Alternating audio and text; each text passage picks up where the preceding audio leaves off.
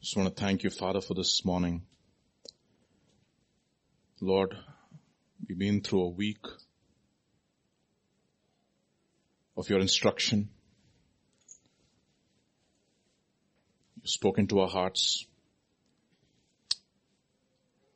through all these days. Especially, Lord, through the last week, oh Lord, you've been speaking, been exhorting, you've been warning. Indeed, these are perilous times, O Lord. Times of stress. Lord, there's absolute uncertainty everywhere. But you are the God who's the same yesterday, today, and forever. And therefore this morning, speak to us. You are the unchanging God. Your truth is unchanging. Lord, it is a truth that will set us free. Sanctify us by your truth this morning.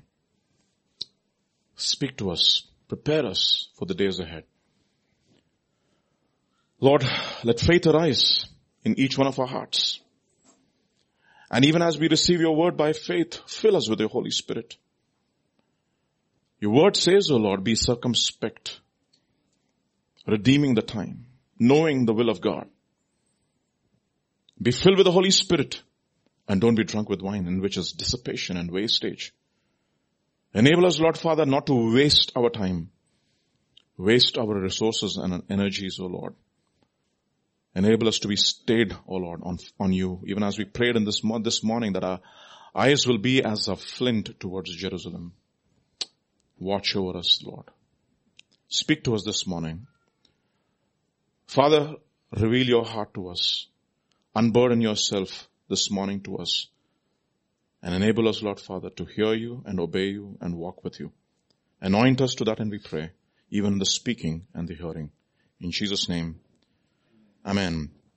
I was typing this uh, meditation and I just typed, typed as a text for today's meditation and you know you have a typo. You have an autocorrect in all your softwares and it says it suggested medication. So I said it's so appropriate, right? And so I said the text for today's meditation and medication is what I thought was appropriate. Yes, we have people running here and there without, for medication and without medication. There's one God who is our medicine. Yeah. He, by his stripes we are healed. So this morning, we will, we've been looking at, um, especially if you've been there yesterday and the day before on Pastors Conference and the Believers Conference and yesterday too, it was a continuity. We've been looking at the making of a worshipper. Okay. So one of the, one of the central themes that we looked at was the fact that Revelation leads to worship. Okay. It is the opening of our eyes which will cause us to worship God. To know, to know Him, just not to uh, know Him in our head, it is an experience that we experience, truly know Him in our lives, that His words will not only be knowledge, Jesus said, my words are spirit and they are life. So today I just titled today's um, teaching as the case study of a worshipper. Okay. So we, we want to see an example from the Bible as to what, what does it mean to be a worshipper in different uh, dimensions of it. There are several dimensions, and some of one of the dimensions which I thought uh, which will be very relevant to us in these days that we are living in. So therefore, let's just look, look at a few verses before we start. Uh, it's Hebrews chapter six. If you can turn from read from verses four to nine. Hebrews chapter 6 verses 4 to 9. For it is impossible for those who were once enlightened, and that's the word, whose eyes have been opened. Okay? Whose eyes have been opened and enlightened means the senses have been, have been quickened. And he's not talking about just, uh, he's, talk, he's talking about our spiritual senses. Okay? Who've been once enlightened and have tasted the heavenly gift. Right? So that is the reason why, uh, in, um, First Peter chapter 2 he says, uh, desire the spiritual, pure spiritual milk of the word of God to grow up in your salvation if indeed you have tasted that the Lord is good. Right? If you have tasted that the Lord is good, then grow up in your salvation. Desire to know, know Him more and more and more. Why? If you've tasted that the Lord is good, there's a warning that, that comes with it. I mean, you know, you know it's like this, no? Um, Lord, I long for you, but increase my longing for you even more. I taste for you, but increase my taste for you. In, in, in other words, like open up my taste buds. You know, for example, when I was a kid, um, one of the things that I hated was birakai. You know, birakai, right? Birakai. Oh, that was like a medicine for me. And my mother used to say compulsory question, no? I have to, I have to eat it. But then even as I grew up and I didn't like the taste, no? But even as I grew up, my goodness, my taste buds kind of started enjoying uh. I'm a vegetarian, so sorry, I do, I'm saying, getting all these stares. What is it, birakai? Um, this is a foreign food for us. No, no, no, no. For for us, I, I love uh, that. I, I love birakai. Now, if I go to my place and we have a competition for birakai in my home, okay, between my daughters and I. So it's it's the, just the taste buds have increased. No, there, there are different taste buds that have that have that have been um, what is it, activated in in my tongue now. So that's exactly what happens. Even as you grow in the Lord, initially you, uh, it's like, oh, what is this? And then suddenly the taste buds of your, of your tongue, your spiritual tongue, if you will, it'll start increasing and then you'll start experiencing God more. It is an experience, you know, see, uh, the, the proof of the pudding is in the eating, you know. You, I can ex- describe the taste for you. It is for you to taste Him and enjoy. And sometimes you say it is the same old, same old. Yeah, because your taste buds have not increased. Simple. So, and one of the things that we need to ask, Lord, just expand my taste buds so that I'll really, really enjoy you even more. Okay. One of the uh, constant refrains that we have, you know, I enjoyed today's word. What is enjoying the word? Boy, that was tasty. That was a tasty meal. That was something of God that I knew and understood and I really, really received it in my spirit. Okay. So these are things that we need to, uh, we, we need to really check. Am I, are my taste buds increasing? Okay. Or is it dull? Or is just taking the word of God as a medicine and not as a meal? Okay, that's important. So it says, uh, and have tasted the heavenly gift and have become partakers of the Holy Spirit and have tasted the good word of God and the powers of age to come. So there, there are five things over here. You've been enlightened. You have tasted the heavenly gift. You have become partakers of the Holy Spirit. You have tasted the good of, good word of God and you have also experienced the powers of age to come. So if you, if you really, really want to know what, if you've, uh, you've if you've been really saved, five things you can look at. Enlightened. Okay. I've tasted the heavenly gift. That is the gift of salvation. And I've become partakers of the Holy Spirit. Means I know, now I'm, I'm really being, I'm not being birthed by the Holy Spirit. Now I'm enjoying the Holy Spirit. I've been baptized by the Holy Spirit. And I've tasted the good word of God. I didn't enjoy it before. Now I'm enjoying the word of God. And also the powers of the age to come. No?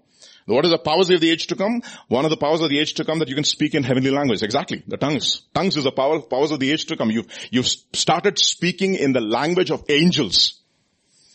Okay, so when we are speaking in tongues, angels definitely understand. Okay. Oh, well, that's what he means. If you don't have an interpreter, bad for us, but you know, at least we speak, no? And they understand. So we're speaking the heavenly language. So if we have five experiences and he says, if you have done, if you have really experienced all this and then verse 6 it says, if you fall away, to renew you back to repentance is impossible. That's a warning, isn't it?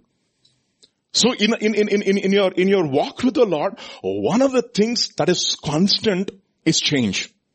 I mean, that sounds like a paradox, but it is. One is, one of the things that has to be constant is change. Change is constant.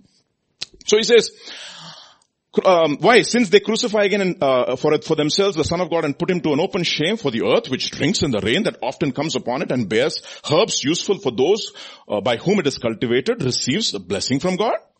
But if it bears thorns and briars, it is rejected and near to being cursed, whose end is to be burned. But then he says, you know what? But beloved, even though we speak like this, Okay, even though we speak like such hard words, we are confident of better things. Okay. We are confident of better things. Things that accompany salvation. We are confident of better things. Things that accompany salvation. No? So you need to understand one thing. If you read the book of Hebrews, Hebrews is a, one of the key words in the book of Hebrews is, or the epistle to the Hebrews is the word better. Okay. He was better than the angels. Jesus, okay? We have a better hope. We have a better testament because Jesus is the testator. Okay? We have a better covenant. We have better promises because everything was based upon a better sacrifice. We have a better and enduring substance, substance. We have a better country. We have a better resurrection. Jesus, the mediator of the new covenant who speaks better things than the blood of Abel. So he says, we are persuaded of better things from you. Okay, especially we in our church, boy, we've been spoiled with the word. Okay. So, so we are, we are persuaded better things for you, from you, things which accompany salvation. So what are the things that accompany salvation? Okay. So there are several things which we'll look at today. But one of the things we need to understand, salvation is based upon election, not selection. Okay, that is a fantastic, liberating truth. Okay? Salvation is not based upon an entrance exam. Okay? Where you compete. Okay? Study, study, study, study, study. At the end of the day, we'll have an entrance exam and then after you pass, only the top 10% will get, will enter into heaven. No. How many of you will qualify? and whose standard we have to reach? Jesus. Oh, that's enough. You just reach Jesus standards, you will enter in. Seriously, can you imagine that? I mean, if anybody sits next to Jesus, everything will be exposed from your heart. I, I, I remember, I'll tell you what, it, what, I, what I mean by that. You'll have a personal quake. Okay, that is what we call as glory. Glory. You have personal quake. I remember, I remember when I was in the lab, I mean, this guy was, when I was in the lab several years back, this guy was a mathematics Olympiad silver medalist. Okay. Um, till then he didn't enter our lab. Okay. Though, so he was out the holy, we were outside the holy of holies, literally, okay? And, uh, we, we were about six or seven researchers in the lab and we were all good and then one, I was one among the better ones than all my colleagues. So my prof was, ha, very nice, Vijay. I'll increase your stipend. Better. I said, yeah, best, great. And the next semester comes this guy. Okay, he's from Iran, okay? Mathematics gold medal from Iran. I forget his name, he's there. He's now a professor in Caltech. You know, he's a genius, okay? Professor in Caltech. So this guy used to solve equations in the air. He used to say, sorry, eight to we used to look at him and then when we looked at ourselves, when we compared ourselves to him, we knew how terrible we were. Our righteousness was filthy rags. Seriously, literally, when I looked at that guy, I said, what do we know? Nothing. And then who's, who's the, who, now he's become the professor's cat, as they say, cat's whiskers now. And professor used to look at us and look at this guy. Why am I paying this fellow? you see, you see, you see, this is what happens. This is what happens when you have a competition. So salvation is based upon election and not selection. Okay, it is not a race towards salvation. We are in a race, but that is after that we have, we have uh, entered into the kingdom of heaven. Okay, just, just imagine, you know, you know, for example, if you want to get into IAS, you have prelims, you have mains, you have advanced, whoa, whoa. no, that is for two years still not guaranteed whether you'll crack. Do you have plan B? No, I don't know. Seven years of your life you have poured out for civils, etc. You see? See, it's not based upon your performance. Okay. So one of the things that is a beautiful liberating fact is that I don't have to perform to be accepted, accepted by God. That is one of the things that accompanies salvation. The love of God is absolutely secure. We are all secure in the love of God. How much does, how much does God love us? Just as much as He loved Jesus. Amazing. When he looked at his son, he said, this is my beloved son in whom I am well pleased. And he sees us in Christ and he says, I am well pleased with you. That is what we call as rest. Okay, that is what we call as rest. So it is not based upon our moral, spiritual, economic, social condition at all. Acceptance with God is not, is not based upon that at all. You see? We don't have to perform. Okay. And when we say election, it is not based upon popular angelic opinion. And because we have popular public opinion, that is what we have elections, elections here in India. In, in, in, uh, in, in heavens there are only angels, right? It is not based upon popular angelic opinion. They didn't say, okay, let us have an election of all the angels as to what they think about Vijay. Michael the Archangel. Vijay? Not this fellow. You see, if that, if that was a popular angelic opinion, you know what he says? He didn't even come to save angels. And that is the reason why David is stunned. He said, Lord, you have made him a little lower than angels and you have crowned him with glory and honor. How can, be, how can it be possible? He didn't even die for angels. He didn't take on, take on the form of an angel. Even though he was better than the angels. Okay. And then he says, you know what? What is he going to give us? He is going to give us the authority to judge angels. I mean, that is remarkable. What did we deserve? Nothing. I'm, I'm, I'm going to show you a, a, a, verse from the Bible if you, just to reiterate and reinforce this thought. Uh, turn with me to Romans chapter 9. A very, very disturbing thought for a lot of people. from verse 6 to verse 16. Oh, uh, verse 6 to 12 we'll read and then we'll look at verse 16 separately. But it is not that the word of God has taken no effect, for they are not all Israel who are Israel nor are, nor, nor are they all children because they are the seed of Abraham. But in Isaac shall your seed be called. And then, that is, those who are the children, uh, those who are the children of the flesh, these are not the children of God, but the children of the promise are counted as seed. And verse 9 says, for this is the word of promise. At this time I will come and Sarah shall have a son. So uh, Paul is using two examples. He's, he's going to use two examples. First example he says, Abraham had two children. One was Ishmael and the other was Isaac. Okay. He says, Isaac is, is not going to be, I mean, Ishmael is not going to inherit. Who's going to be the heir? Isaac shall be heir, shall be heir. And then you will say, you know what? Obviously, Ishmael was a guy who was, who was, uh, uh, what do you say? Uh, he was mocking Isaac and therefore he lost his inheritance. And therefore maybe God rejected Ishmael and accepted Isaac based upon his performance. And if you think that is the, if if that is the conclusion that you're coming to, you know what he's going to give another example. What is the other example? Verse 10. and not only so. And not only this, but when Rebecca had conceived by one man, no, there you had two, two wives, two separate wombs, two separate children. Now he's going the next step. He says there is one man and one woman and two children as twins. Okay, who are the, who are the twins? Jacob and Esau. For the children not yet being born, nor having done any good or evil, that the purpose of God according to election might stand, not of works but, but of him who calls. What happens? Next verse. What does it say? It was said to her, the older shall serve the, so why did Jacob get selected? Just because he performed before God? No. It was a sovereign election. He, you know, he tells Jeremiah, Jeremiah, even before I formed you in your mother's womb, I knew you. I called you. I ordained you to be a prophet. He's stunned and he said, thank you Lord. You know, maybe initially he was a little afraid, okay, prophet and all, I said, okay, but thank you Lord that your eyes are upon me. And after a while, if you come to Jeremiah chapter 20, it's very, it's very interesting.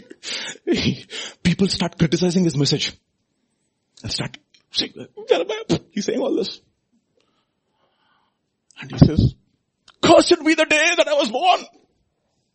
Too late, Jeremiah. You were created. I mean, you were chosen before the foundation of the world were laid. So now it is too late for you. You've been selected. You've not, you've not been selected. You've been elected. Too late. You know, he says, oh, they're whispering. I'm hearing their whispers, Lord. They're thinking like this about me. Lord, you forced me to come into the ministry. I don't want to preach, but your message is like fire shot in my, shot up in my bones.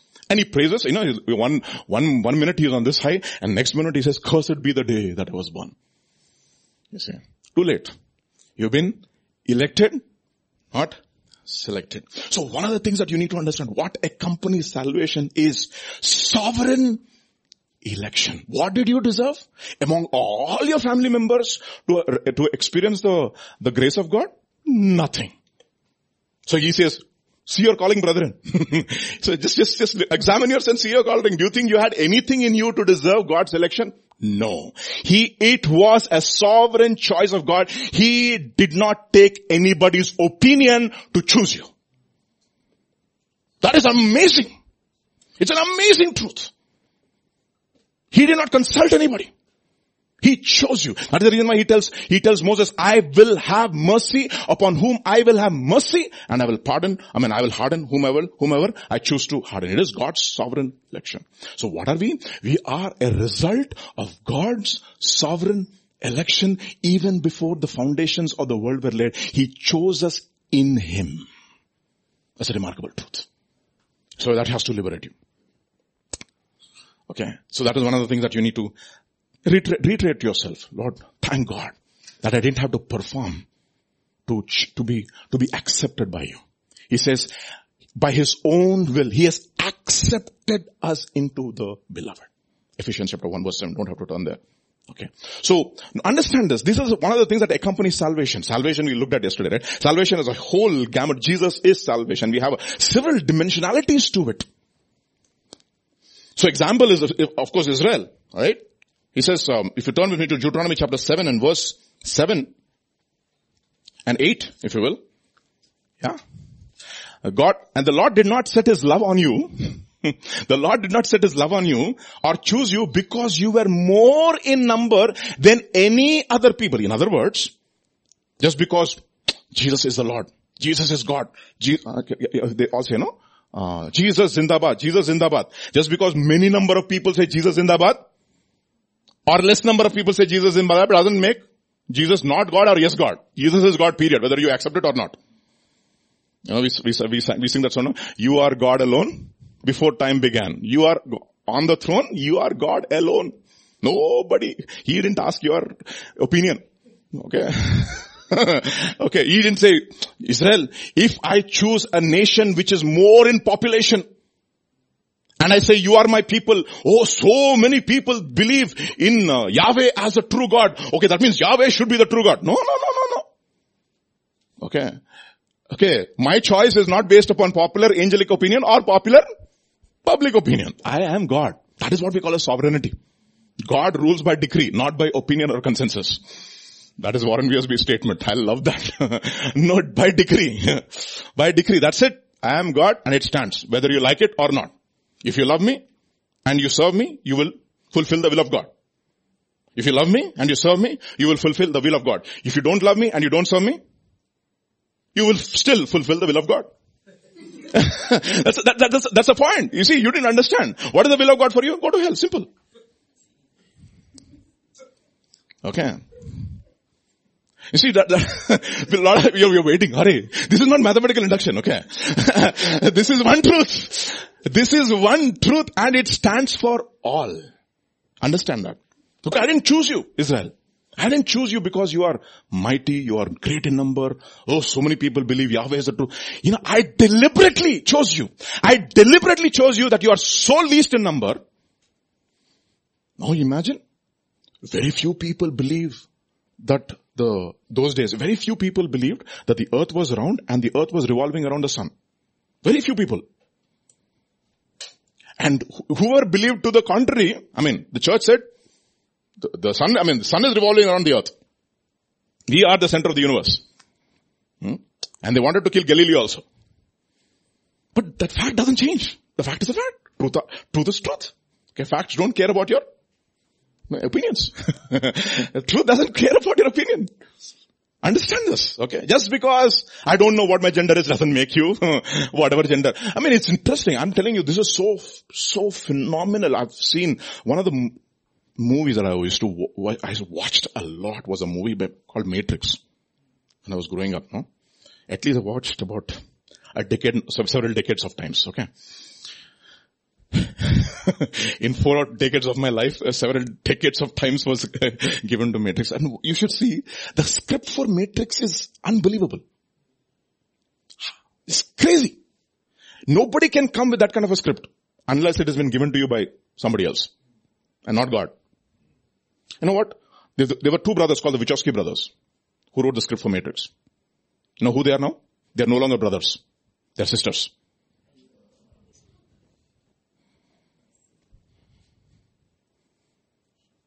Mm-hmm. It's an eye opener.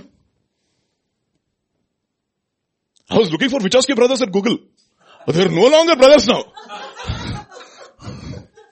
they're sisters.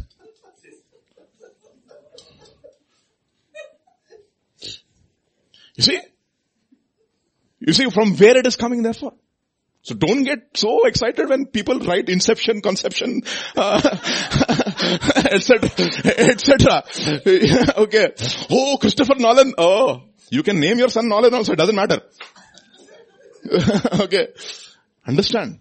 Oh, Princeton called him for valedictory, graduation ceremony. So what?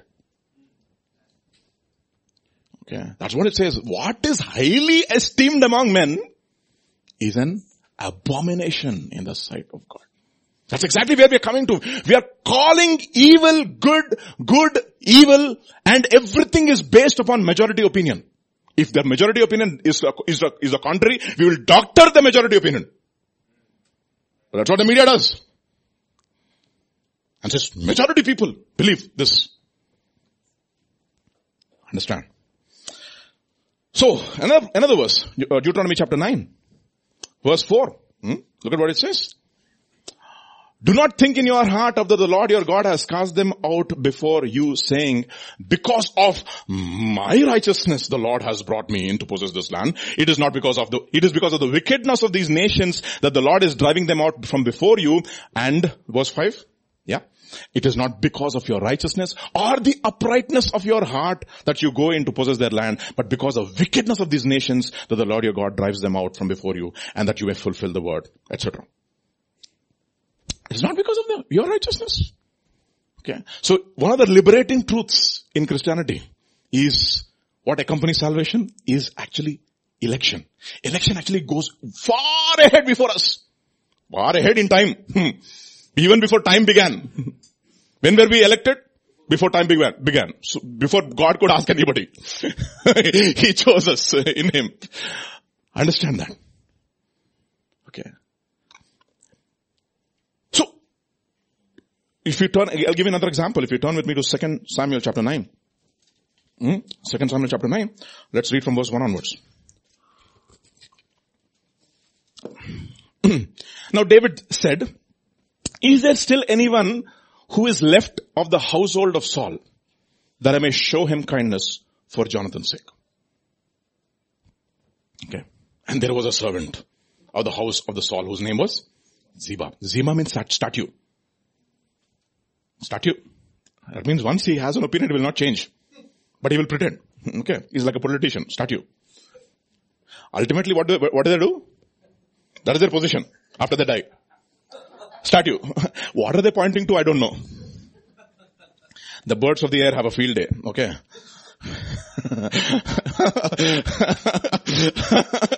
Okay, okay. Now, in India you have to come here to see all this. Okay, it's very funny. Uh, okay, now David said, is there anyone? And verse 2. And there was a servant of the house of Saul whose name was Ziba. So when they called him, uh, called him to David, the, the king said to him, are you Ziba? He said, at your service. Kya baat hai, huh?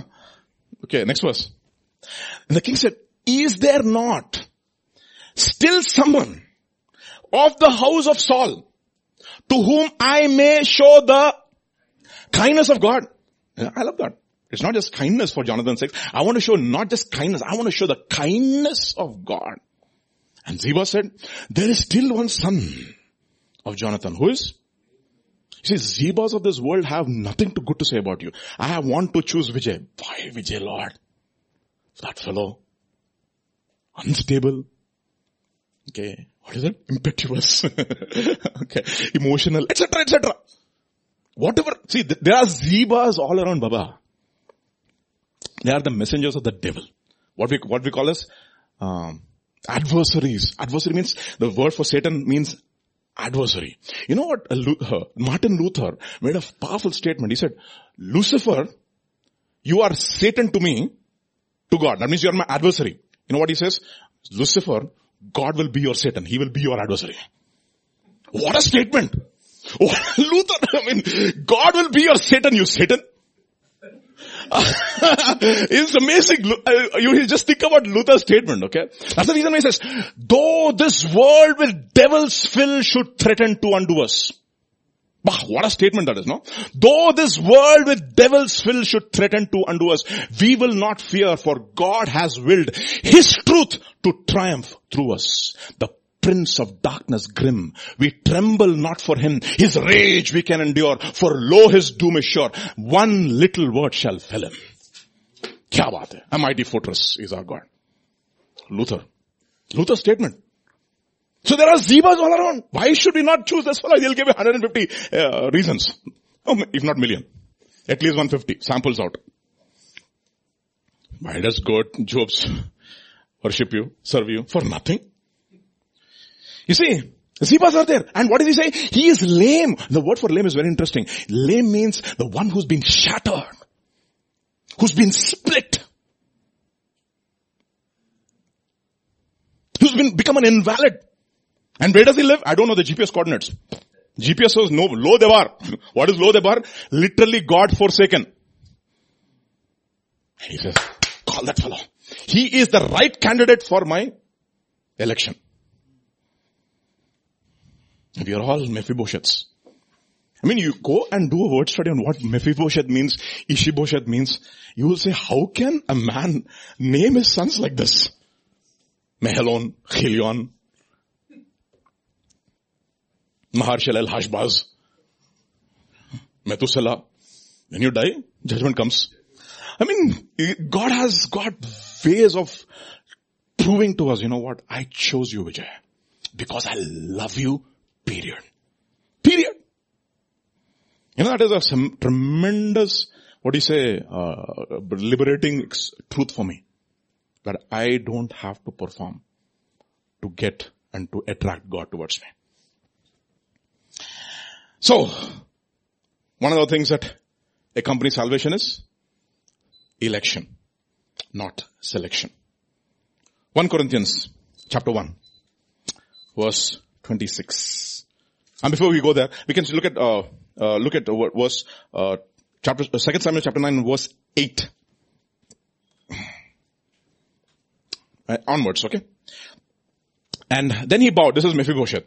Um, uh, then he bowed himself and said, what is your servant that you should look upon such a dead dog as I? And that is his opinion about himself. And he didn't say, uh, king said, no, no, no, no, no, no, no, no. Don't say like that, no. Don't speak like that. He didn't say that. I show you kindness irrespective of what you are and who you are. Understand? So 1 Corinthians chapter 1 verse 26. Brothers and sisters, it says, brothers and sisters, for you see your calling brothers, that not many wise according to the flesh. so, thank God, no, there was no, no IQ test, no candidates tournament to choose, the, to choose the challenger for the world championship in chess. Nobody. Not many wise according to the flesh. Not many mighty. Not many noble are called. But what does God do? But God has chosen the what? The foolish things of the world to put to shame the wise. And God has chosen the weak things of the world to put to shame the things which are mighty. And God has chosen the base things of the world and the things which are despised God has chosen that the things which are, and the things which are not to bring to nothing that the things which are so that no flesh should boast or glory in His presence. That is God's election. I chose you. Period. You know, there's a very fired up verse in John chapter, chapter, chapter 4 verse 4. If you can put it in KJV, it's very interesting. KJV, John 4 verse 4. Of course, we know this very well. This is about, um, um, the Samaritan woman, right? John 4 verse 4. Look at what it says. Just one verse. And he must needs to go through Samaria. What a statement that is. He must needs to go, to, go through Samaria. Meaning why? Because God has elected one person to hear the gospel and therefore I have to go in search for her. Was she searching for me? No. Was she, was she looking for me? No. She was looking for love in all the, all the different kinds of places. And he says, I must needs go through Samaria. You know what? It's exactly what is true for all of us. Wherever you heard the gospel, whenever you heard the gospel, whenever God called you, God said, I must needs go through, go through this place to meet Vijay. I remember I was 18 years old, for 17 years old when I heard, heard the gospel. Heard the gospel meaning I was born and brought up in a Christian family, like my children know. And, uh, but I heard the gospel. I heard. My ears were open. Okay. And it was, that was a sovereign moment that God chose in my life to bring me back, bring, bring me to himself and to give me the born again experience. So, this is, God chose us. But God chose us just as we are. But God did not leave us to be just as we are. okay. So when we heard the gospel, the gospel is the power of God unto salvation to everyone who believes. We, we, know, we, know, we know that verse, right? Romans chapter 1 verse 16 will say, it is the power of God unto salvation to everyone who believes, for the, to the Jew, Jew first and also to the Greek. It is, a, it is the power of God. So what are those things which accompany salvation? When we hear the gospel and we continue to grow in the gospel, what should accompany us? And we are, we are here in the fifth month. Therefore, we look at five things which have to accompany and we'll just look at one thing of those five things and then we will look at one example. Okay, about that one thing. Alright, let us go to uh, Acts chapter 26 and read, read verses 17 and 18. Acts chapter 26, verse 17 and That's my daughter's water bottle. Good, no? it's got free publicity today. Okay. okay. Thank you, thank you. Thanks, uh. So, let us read 17 and 18. I will deliver you, he's talking to uh, Paul, okay? I will deliver from the Jewish people as well as from the Gentiles to whom I now send you to. So five things. When you preach the gospel, what will happen to them? I will open their eyes. Second thing, I will turn them from darkness to light. Uh, the, the, the word for in order to is an actually, if you look at, look at the original translation is in italics. It's not the original, okay? So that means there's another thing. So first thing, your eyes have to be opened. You have to turn from darkness to light, from the power of Satan, which is in darkness of course, to God, which is light, okay? Uh, that's the reason why it says, uh, we have been translated from the king of darkness, the uh, kingdom of darkness, Colossians chapter 1 will say. We've been translated from the kingdom of darkness into the uh, kingdom of his son. What is the kingdom of son? It is light. Hmm? That they may receive forgiveness of sins Fourth one. And an inheritance among those who are being sanctified by faith in me. Five things that have to happen simultaneously, I mean, progressively in our lives. These are the five things which accompany salvation. Okay. Which accompany salvation. Okay. One of the things which accompany salvation is conviction. Regeneration. Okay. This is all works of the Holy Spirit. If, in fact, if we turn, turn just one, one verse, uh, we'll go, uh, we'll go to Titus chapter 3 verses 1 to 3. 1 to 3 from right. 1 to 4. Titus chapter 3 verses 1 to 4. It says, remind them to be subject, okay, sorry, verse 3 onwards, verse 3 onwards. Thank you. Verse 3 onwards, okay? Mm. For we ourselves were also once foolish, disobedient, deceived, serving various lusts and pleasures, living in malice and envy, hateful and hating one another. But when the kindness and the love of God our Savior appeared toward man appeared, what happens? Not by works of righteousness which we have done, but according to His mercy, He saved us through the washing of regeneration and the renewal of the Holy Spirit. Four, five, verse, verse 5. By the washing of regeneration and by the renewal of the Holy Spirit. So this is what happened. We've been regenerated. We've been born of the Spirit. And when we are born of the Spirit, five things have to accompany that. And we have to continually grow. For what we have to continue, we, our eyes have to be progressively opened. I told you, right? Our senses senses, initially you have, you see, and then you see more. Now I'm teaching Abigail fractions. She has no idea why do we do fractions. Sometimes. What is this one by four? One, I understand. Four, I understand. Why one by four? Then I have to teach her in different ways as to what one by four is. Okay, she will, she will get the algorithm. She has got a memory bank. Basically, she's got a memory. She knows an algorithm. Step one, step two, step three, step four, step four. She memorizes it and she does it. Why did you do it? I don't know. Okay. I don't know. I, I remember when, um, one of my colleagues in uh, my lab, you know, uh, I still was, I still was finishing my PhD and he joined our, uh, university as a, as, a, as the assistant professor. He finished his PhD from IIT Kanpur and he joined us as assistant professor. And so we were having a discussion in the, in the coffee cafeteria and he was saying, Vijay, PhD खत्म हो गया यार सब कुछ खत्म हो गया पर क्यों पढ़ा अब मुझे समझ में आ रहा है I, I said, he said, he said, you know what? I finished my PhD. I did everything, but when I'm teaching my students, now I understand why I, why I read all those things. अभी समझ में आ रहा है no so don't get worried when I when when अभी when I say that she should not I am so मुद्दू my i'm not able to understand no no no no phds didn't understand okay so they will understand now i understand why oh so many things when i was when i was doing it during for my exams why am i doing all this What is this? Sometimes, you know, existential crisis for students. Every time they do their maths exam, why am I doing all this? A plus B whole square, blah, blah, blah, blah, blah, blah, blah, algebra, gundagabra, etc. a lot, a lot of people say when they say algebra only, their, their, their minds go crazy only. But let me tell you something. After you start robotics, you will begin to love algebra. Then you will know. then, no, no, seriously, then you will know why you did those equations. Why was the, was the professor after your life to understand that? Then you start to applying it and the robot starts moving. Ah, you become like a creator now. Ah, you know, God had that excitement when something started moving. No, we've been created in the image of God, no? Now that robot has become made in my image. I am vicariously living through the robot, no? you see, you see, then, then you understand. So, that's exactly, when you started walking with the Lord, initially what you understood, what is this?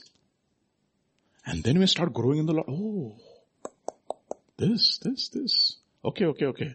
Why are been, why, have? why did God shut every door for me? So that one day lockdown will come. Okay. and everything that you do will be irrelevant. Okay. Irrelevant. But can you imagine? Everything that you do is irrelevant. Chess tournaments irrelevant. IPL irrelevant. Olympics irrelevant. Can you imagine? You see? Everything is irrelevant. Okay. And then, oh, this is the reason. That is only one, one I, I, was actually reading through um, my favorite book called Pursuit of God, okay, by A.W. Tozer. Hmm? Every time I get, uh, something fires me up in the thing, I just highlight it and I write a note. Okay, so that book was full of notes. Now when I looked at my notes, I said, I know more than what I know now, then what is this juvenile fellow? I was talking to myself. I mean, that was Vijay at 12, okay? Now I'm Vijay at 35, whatever. No, you, you understand what I'm saying? You're, you, when you grow in the Lord, you will begin to understand the purposes of God even more clearly. So one of the things that you continue when you grow in the gospel, one of the things that accompanies salvation is a continuous opening of eyes. Okay. God opened my eyes now. I was blind, but now I see till, till one particular time. And after that, I was blind, but now I see. Another time, I was blind, now I see. I was blind, now I see progressively. So what should happen when you're growing in your salvation is you're continuously, your eyes have to keep on opening. That's what, that's what Pastor was talking. Revelation has to be progressive. And then when your worship becomes closer and closer and closer and closer to God. And you will now, your life will become a life of worship. Nobody has to say, worship God, worship God, worship God. Song will come out of your mouth. Just like that. Okay. So eyes have to be opened. Progressively eyes have to be opened. Progressively you have to turn from darkness to light. Progressively you have to uh, uh, the, the, incru- uh, the influence of the power of God over your life has to keep on increasing. From power of Satan, that is deception. What is the greatest deception? Self-deception. Power of Satan to the power of God. And you have to keep on receiving forgiveness. One day I receive forgiveness of sin. Now our definition of sin only will change. Anything which is not of faith is sin. Every moment we have to repent and we have to ask for forgiveness. We have to live in forgiveness. You see? And then we have to be, we have to really understand what is our inheritance among those who have been sanctified by faith. Sanctification has to keep on increasing progressively. So there's five things have to accompany salvation. So if this is not happening, then we should ask ourselves, so, I really sir? One of the most fired, fired up statements in the last couple of days was, it stuck like a sword in my heart and I was talking to sisters. I said, Lord, if I'm a stumbling block, remove me. Who said that? Not me. He who has ears to hear, let him hear. I was stunned when somebody, we made that statement. I said, poof. I said, if he has to say that,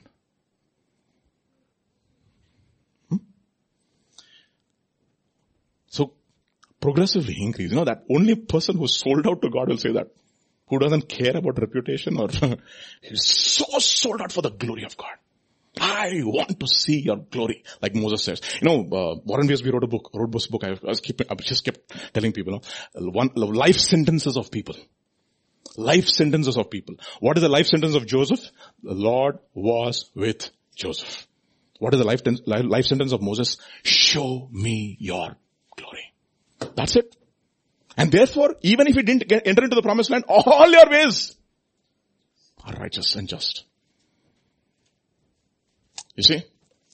Only those people who are sold out to God and who are absolutely saying, Lord, I don't care about my reputation. I don't care about what people say or not say about me. One thing and one thing I desire to see the beauty of the Lord and that His beauty and His glory has to be proclaimed through my life and through my church and through my family. If that is your attitude, you can pray such prayers. Otherwise you're still selfish. No, no, no, no. Pass me not, O gentle Savior. Ayo. Can you say no to God? Can you say no to God? Look at, look at what, what it says, God says about Moses. Moses, I am going to finish off these fellows and I'm going to make a nation of you. say, Lord, come on, Lord, please. You know what Moses, Moses says? No, Lord. Then what will the Gentiles say? What about your glory, Lord?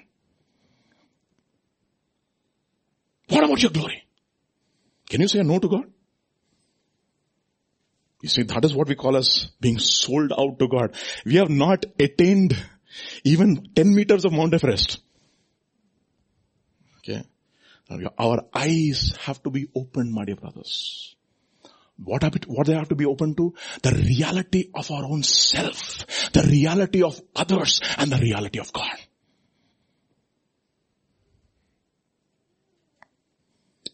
There are three kinds of blindness. Self-blindness. You have an opinion about your, about yourself, no? One marriage counselor. he says, every family there are six opinions. Among two people. Six opinions, two people. Man's opinion about himself. What he thinks uh, that his wife, wife's opinion about him. What he thinks, his wife opinion about him. And his wife's opinion about him. Three. And same to the woman.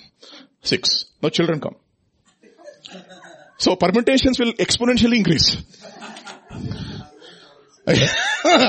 you see, everybody, so what is the reality?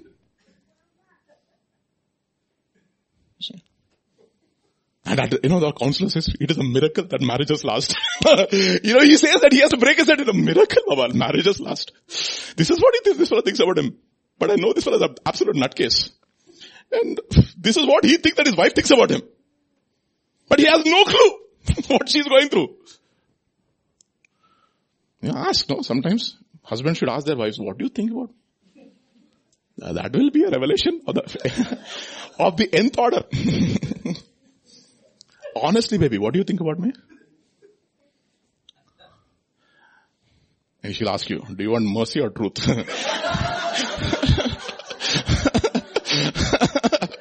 Truth or dare, whatever the game the people are playing.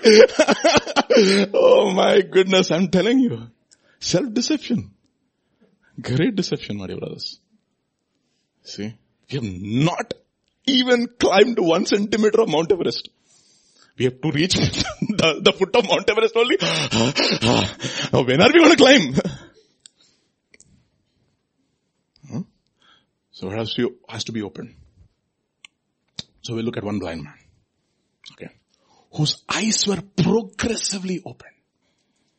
And different stages of his spiritual experiences which opened his eyes to the reality of God. Okay. If you were following our Hindi service, Pastor James preached about this. Nothing is original. I plagiarized, okay. okay, uh, because I'm from GTC, I have got the right to plagiarize, fine, fine. but of course, no, you're in for some surprises too, okay. It's not going to be verbatim, of course, not verbatim, definitely not. So let's turn to John's Gospel chapter 9. John's Gospel chapter 9, let's read from verse 1 onwards.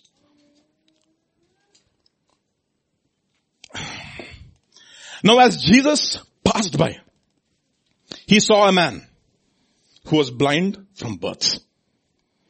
See, the blind man didn't see Jesus. Okay. This is what I call election. Okay. He didn't even hear that Jesus was passing by that road, like Bartimaeus. Nothing has happened. Who saw him?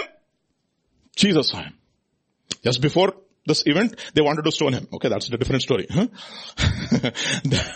that's a different story and it's amazing how Jesus just walks through the crowd. You could not touch him before his time. They said no, we should not kill him. Now is the Passover. He has to die on Passover. Even if you plan not to kill him on Passover, he will die on Passover. That's what he says, no? I lay down my life by myself. I lay down my life by myself and I pick it up again. I give it and I pick it up. This also I have received from my father. What a statement that is. Okay, so let's read from John's Gospel chapter 9. Let's read from verse 1. Now as Jesus passed by, he saw a man who was blind from birth and you can put yourself there. Blind from birth. Initially we had no idea. Second Corinthians chapter 4 verse 4. We know that, no? The God of this world has blinded our minds. Just to, just to, um, make it relevant to us. Whose minds the God of this age has blinded. He doesn't say God of this world. He calls him the God of this age. It's a different word. Word for, word for world is cosmos. Age, age is eon. Age symbolizes time. World symbolizes a system. So if you're trapped in time, then you're trapped in the system. You have to be, you have to be delivered from time, from time and have to be transported into eternity. Okay? Eternal life is now, not your best life. Okay? Now. So it says, whose minds the God of this world. And let's go on. And his disciples asked him saying, Rabbi, who sinned? This man or his parents that he was born blind? You see, that is exactly what many people do, no? They discuss other people's problems. What do you think? Something this fellow might have done. Why? Why is this thing happened to them? Something this guy. This is exactly, you know, there's a, there's a saying in Telugu. Eddu pundu kaki muddu. I'll tell, I'll explain it to you. Those who understand the Telugu, you will enjoy what I'm going to say. Eddu pundu meaning, you have a ox. It has a a boil on its, on its body. Who enjoys it? The crow. Because it's gonna sit on it.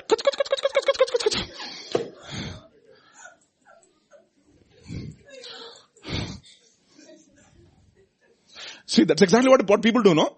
Oh, somebody else says, I know this fellow. Jesus, what do you think? Huh? Your opinion? You see. See, our God is not like that, no. Our God doesn't look at our problems and say, let us discuss. No. You know what He does? He becomes a part of a problem. And He becomes, comes into a problem and becomes a solution. No God is like that. That is the reason why God becoming flesh, we have no idea what that means. God becoming flesh. You read it, no? It pleased God to send him in the likeness of sinful flesh. You read it and memorize it. Ah. But we, to actually really apprehend it, we have no idea. Rabbi, who sinned? This man or his parents that he was born blind? See, one of the things that we need to understand as believers, and this is something which we have to practice it because it's a, it's a part of our fallen nature to discuss somebody else's problems and to feel good about us. You see, there is a evil nature inside of all of us. Listen to this, listen to this, listen to this carefully, okay? I heard a man of God who said this. I'm going to name the man of God, Warren Wiersbe, okay? He said, there is an evil nature in every man who does not want his fellow man to change for the better.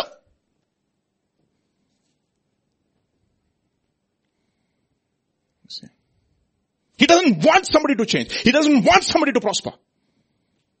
He doesn't want it to happen to him. So, so the Pharisees saw this lady who was a prostitute getting converted. They are so mad. They said, what is this? If this man was really a prophet, he would know what kind of a man. Simon, Simon, Simon, Simon. Do you see? That's the question. Do you see Simon? Do your eyes to see what's happening over here?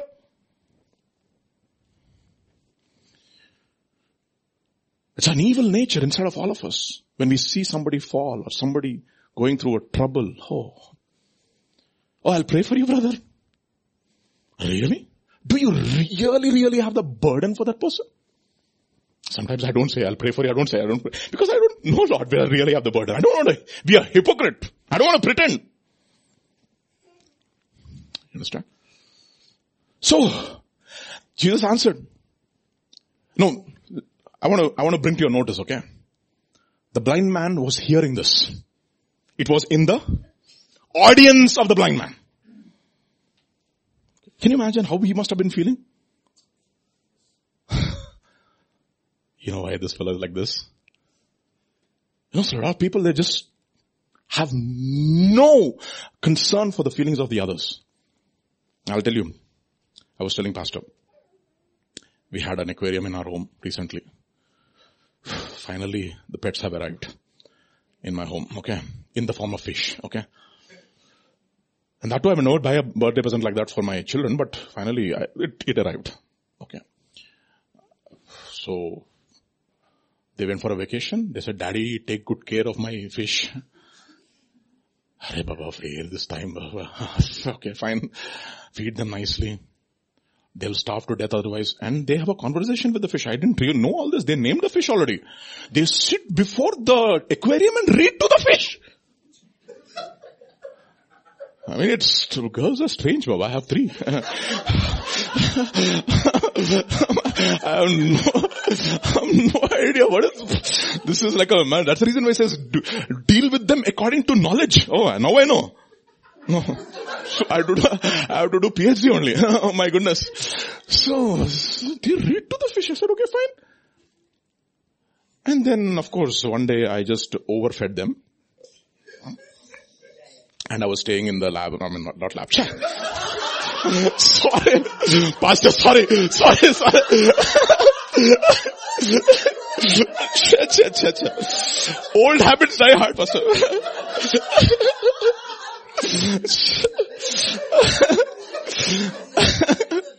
you know, so I sent away, uh, sent my family, uh, uh, I mean not send my, they, they took a vacation. I also said, okay fine, take a vacation. I can, I, I wanted really, I wanted to really fast and pray and I want to seek, seek the face of God. I fed them. That day I took one bunch, I throw the fish like, throw the food like that. And I came back and I finished my, we finished other, I was, by 8 o'clock we had to leave, 8.30 we had to leave, no. So 9 o'clock I reached home. And I opened the door. The smell. And I looked at the aquarium.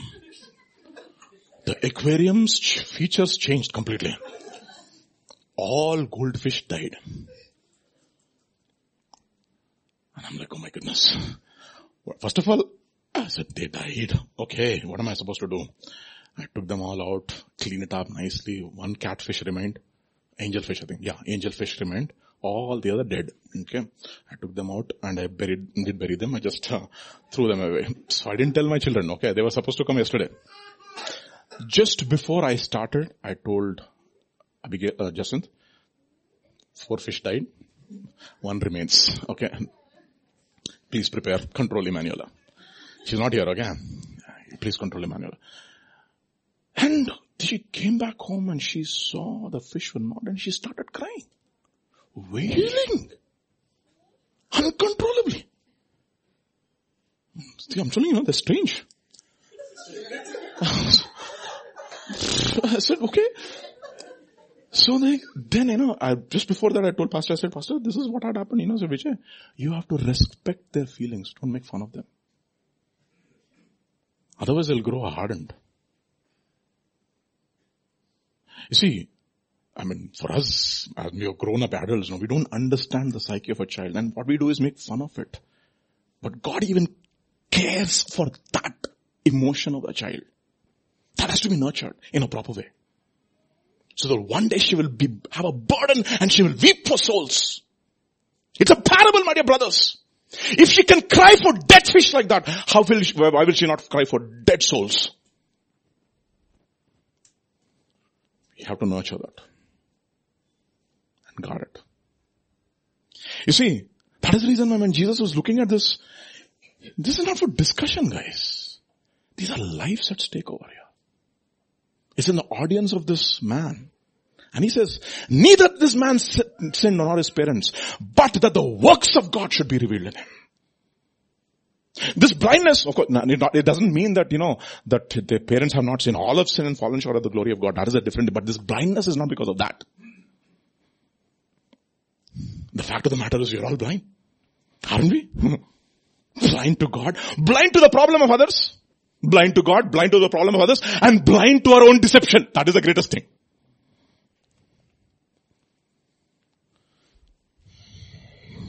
I must work the works of him who sent me. While it is day. In the Hebrew, the word for, for day is yom. Okay.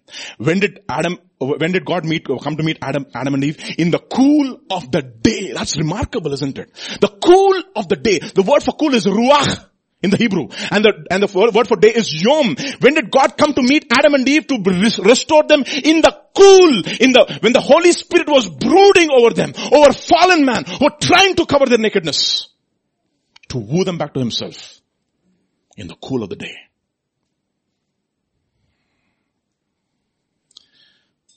I must work the works of him who sent him while it is day.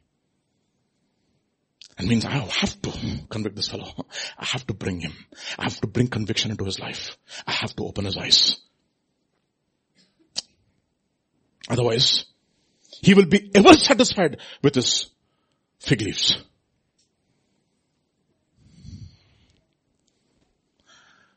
As long as I'm in the world, I am the light of the world. As long as the Holy Spirit is in the world, we are the light of the world. Notice that, notice that, notice that question, notice that statement. As long as the Holy Spirit is in the world, we are the light of the world. And what is going to happen one day? He's going to be taken. The restrainer is going to be removed and you know what's going to happen? The man of lawlessness will come. And that's exactly what is happening. The love of many is growing cold simply because what? Lawlessness is abounding. Iniquity is abounding.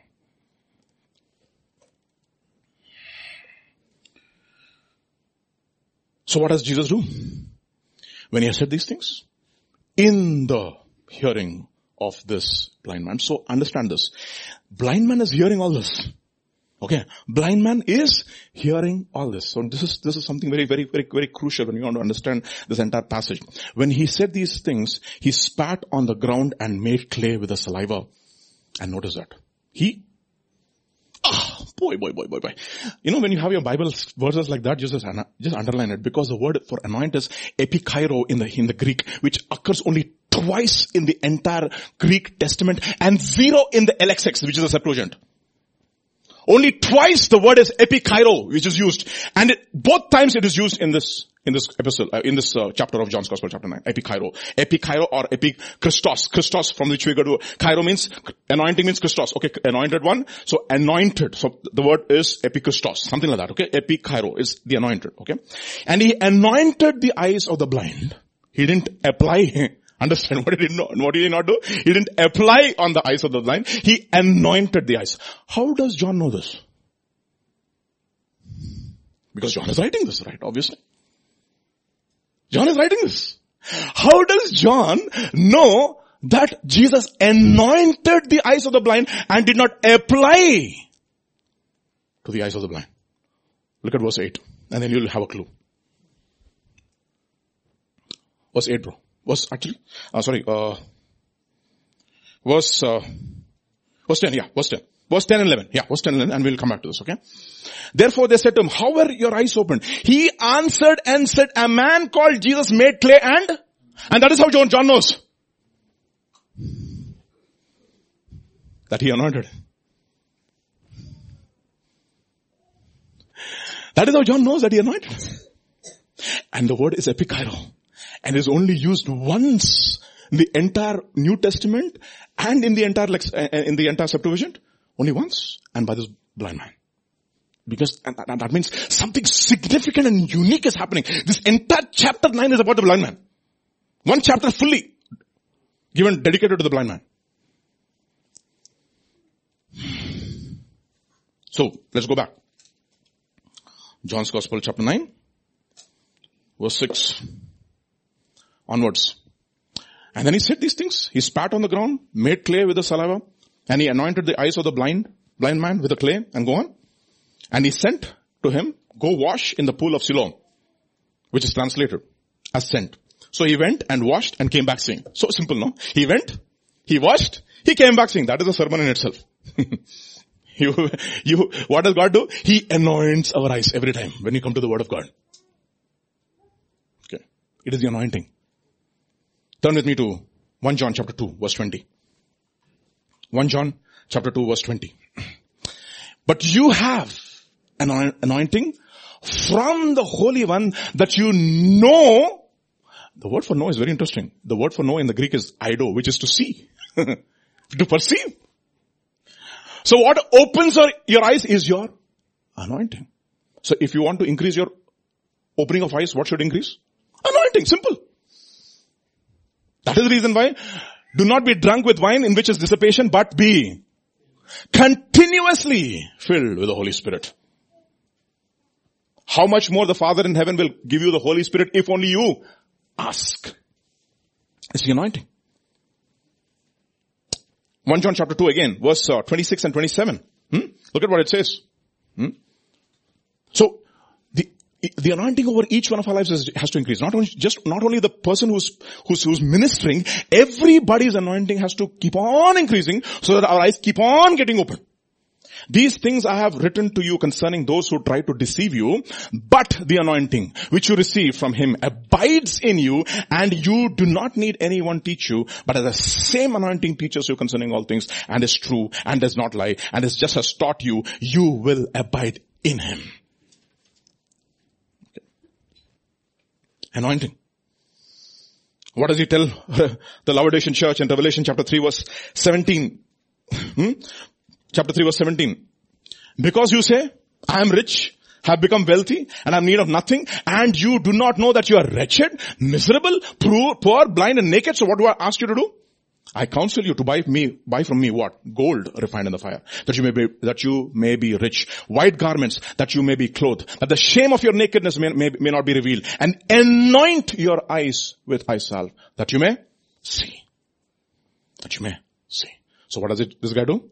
He goes, he washes, and he comes back. And Warren Wiersbe puts it very interesting. He says there are two things he's done. By applying, by Jesus applying the oil, I mean the anointing his eyes with the clay, caused him irritation. What caused it? What caused to him? Irritation. And he, what, you know what, what Warren Wiersbe says? He says that's the conviction of the Holy Spirit. Whenever you listen to the word, what does it, what does the Holy Spirit do? Mm, it irritates you actually. Okay,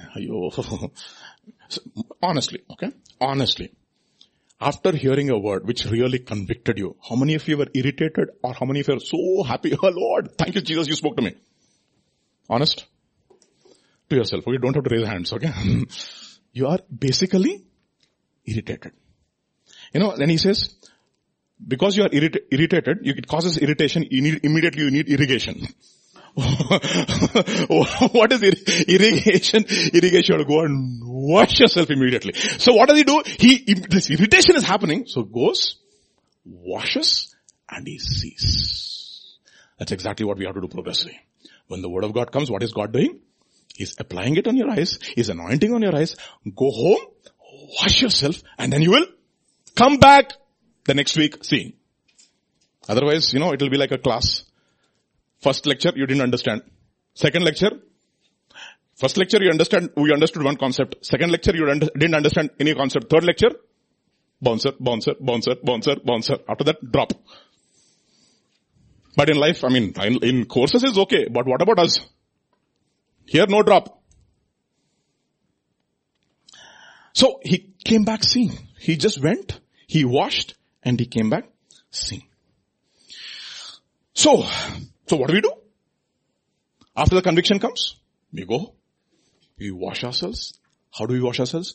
If anyone, if you confess your sins, He is faithful and just to, uh, to forgive our sins and the blood of Jesus cleanses us from all our sins. And then what does it do? The washing of water by the word sanctifies us and sets us apart so that we can come back seeing more. So the first step is simply once you are irritated by the word of God, get irrigated by the word of God and by the blood of Jesus. Understand? Then, the next step. Let's go back now to John's Gospel, chapter 9. Verse 6 onwards. Let's read on, okay?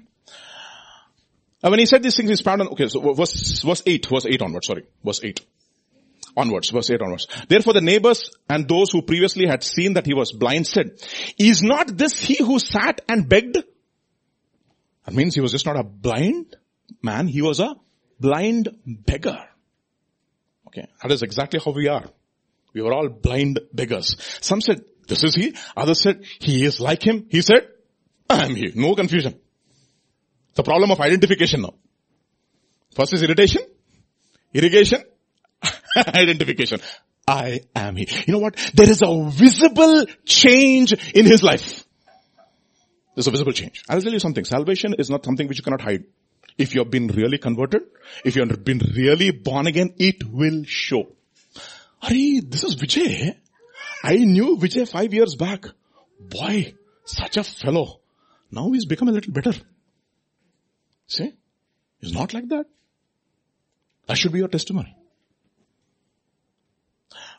Are you the same Vijay? And sometimes, you know, when, uh, when you're suddenly very nice with your, with your spouse at home, what happened to you? Suddenly this changed? Huh? What is going on? Huh? Uh, sir, what is going on? Huh? You know, say there's a song in a movie song in Telugu, Nammare, nenu maranante nu nammu. So, I, I changed. It shows. It shows in your family. It shows in the way you behave with your spouse, with your children, in the church, everywhere. It has a visible effect. Are you this was for them? This was, he says, yes. I'm that same fellow. same guy. Now I'm not the same guy than then. I'm, I've changed now. And go on. Let's move on. Okay, still. And then some uh, verse 10. Therefore they said to him, how were your eyes open? Testimony. Now look at this. What comes out of his mouth is testimony. Look at what he says. He answered and said, a man called Jesus made clay and anointed my eyes and said to me, what is, what does he call Jesus? A man. Ah, underline that. First, Don't worry about it. Chill. A man. A man called Jesus. Some man called Jesus. What did he do? He anointed my eyes. That's his testimony. That's how John knew that it was his testimony. He anointed my eyes. A man called Jesus. Underline. And he said, you know what? Go to the pool of Siloam and wash. You know, he didn't go into complex theological discourse. You know what happened to Adam? God formed him from the dust of the earth and breathed him into the very breath of life and Adam became a living soul. No, no, no, no, no, no, no. That is theology. This is testimony. This is witness. What did, what he did to Adam is happening, is happening, is true in my own life. He has changed me. Now I can see a man called Jesus. Very simple testimony. Very simple. No complicated at all. See, I'll tell you something. There's a simplicity in the gospel. There's a simplicity. You know, the other day, I was talking, I was talking to the youth, the youth meeting. They were asking me, Anna, can you tell me practical steps as to how to be careful with all these sins? I said, simple. Four things. Okay? Doctrine, fellowship, breaking of bread, prayers. How many of you do it? Is it complicated? No. Is it very difficult? No. Do you do it? No. No, they need some five under revelation and algorithm. This is a robotic scientist from IIT Kanpur. Oh, maybe he will give us some. No, no, no, no. Everything simple, Baba. I don't want to make anything complicated for anybody. Do you make yourself accountable? Are you part of a group regularly? Everybody was quiet. Silence. You see, Christianity is not difficult. That is what it says. I fear lest just as Satan deceived Eve by his subtlety and craftiness, that your minds may not be turned away from the simplicity that is in Christ. Simplicity. What is his name? A man called Jesus. He saved me. What, so what does he call Jesus? A man. That is revelation number one. What's his name? Jesus is a man. You need to understand, Jesus is a man. There is one God. There is one mediator between God and man. What's his name? The man, Christ Jesus. The man, Christ Jesus. Job said, who can be a mediator between me and God? Who can take me to court and, and uh, plead my cause and plead my case? The man, Christ Jesus. The man, Christ Jesus. The man, Christ Jesus. Okay. He became man.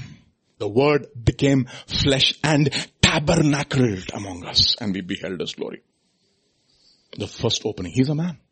How did he? He was made like us in all things, says Hebrews chapter 2. In all things he was, he became like his brethren so that he can be merciful and a compassionate high priest, not according to the order of Aaron, but according to the order of Melchizedek. And he was tempted and he overcame. He tempted and he did not sin. Therefore he is able to help those who are also going through temptations and trials. That is God with us. He is a man. Man. The man, Christ Jesus. That's the first thing. So let, let me tell you something. If you're going through a sin that you're not able to overcome, God, you do not understand the power of my sin. Let me tell you something. The person who resists sin and says no to sin, does he have, does he know more, does he understand more of the power of the sin or the person who succumbs to sin? No, no, no, no, no, no, no, you're wrong. That's the point. Let me tell you something. I'll give you an example. One preacher. I don't want to name, mention the name. I don't even call, want to call him any, any, no other title, okay? One preacher said this. Two people, two businessmen went on a business trip. Okay? They were staying in a hotel. Both of them were tempted by, they had trouble marriages, okay? They were tempted by another woman. One fellow said, she came, tempted him. He said, you know what, my wife, my marriage is such a trouble. Next day he gave into temptation. And the other guy, he said, you know what, yes, my marriage is in trouble, but I will not succumb to this temptation.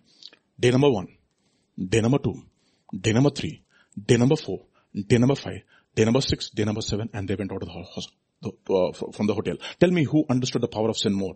The guy who succumbed or the guy who resisted? Resisted.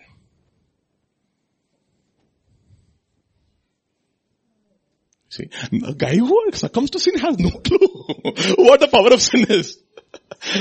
You see? Well, people say, no, you have to experience all this to know what it is. Nonsense.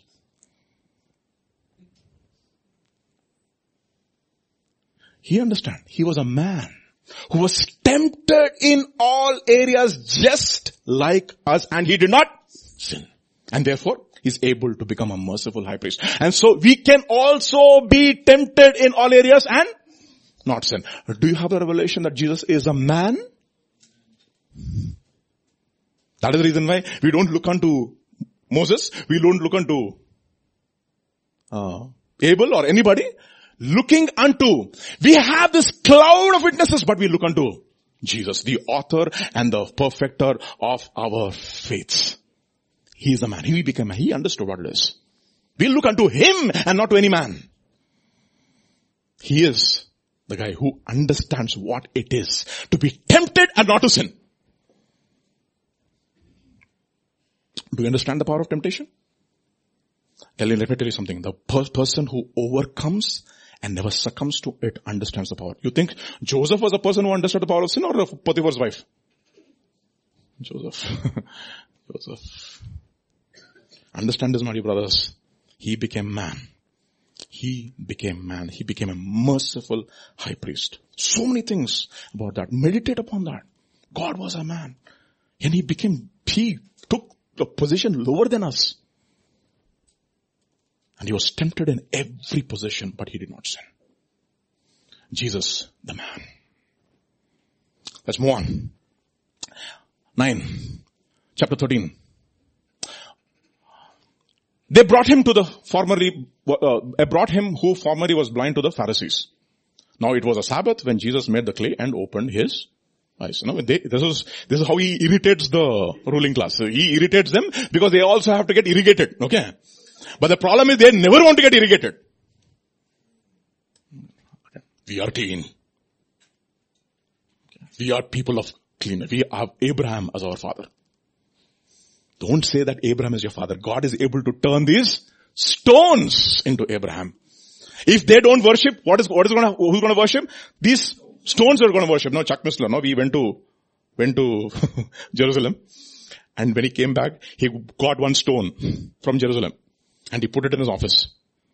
Okay. And next day he took it to the class and he put a stone in the class. Everybody was looking at that stone. And he said, uh, what is that stone, sir? That is the stone which I got from Jerusalem. If they wouldn't have praised, this fellow would have praised. That's the reason why we sing that song, no? Ain't no? Oh, rock. That's a modern song, but it's nice. Ain't no rock. Gonna cry in? As long as I'm alive, I will glorify His holy name. So, brought him blind. Now it was Sabbath when Jesus made the clay and opened his eyes. And the Pharisees also asked him how he had received sight. He said to them, look at this. He put, ah, you don't, you guys don't understand anointing. Hmm. He just applied clay. You guys are not interested. If you understand anointing, you will understand that He is the anointed one. He is the anointed one. The anointing of God rests on His life. But you don't. You're not interested. What does He say to the others? He anointed my eyes. What does He say here? He applied. Application, anointing. What do you want? He put clay on my eyes and I washed and I see. Pharisees had a problem. They could not see. Matthew chapter 13, Jesus says something about the Pharisees. Verse 30 onwards. And in general, to everybody who rejects the word of God. Therefore I speak to them in parables because seeing they do not see, hearing they do not hear, nor do they understand in them the prophecy of Isaiah is fulfilled which says hearing you will not hear, shall not understand, seeing you will not see, not perceive. And the hearts of the people have grown dull their ears are hard of hearing and their eyes, who has closed? They have closed. No, we do not want to accept this as a Messiah. Lest they should see with their eyes and hear with their ears. Lest they should understand with their hearts and turn so that I should heal them. Look at what it says. What is the spirit behind here? What is, what is, what is the governing spirit that these eyes are not able to see? Look at what it says in Romans chapter 11 verses 8, uh, 7 and 8. Romans chapter 11 verses 7 and 8. Hmm? Look at what it says. 7 and 8. Romans chapter 11 verses 7 and 8.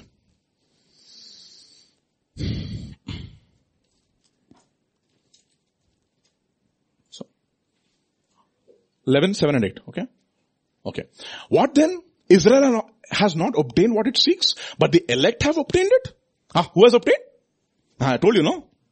The election. Okay. The elect have obtained it and the rest were blinded. Why were they blinded? Look at what it says. Just as it is written, God has given them a spirit of stupor. Other KJV will use the word. Their spirit of slumber. Eyes that they should not see. Ears that they do not hear. To this very day. Now I'll tell you honestly, no.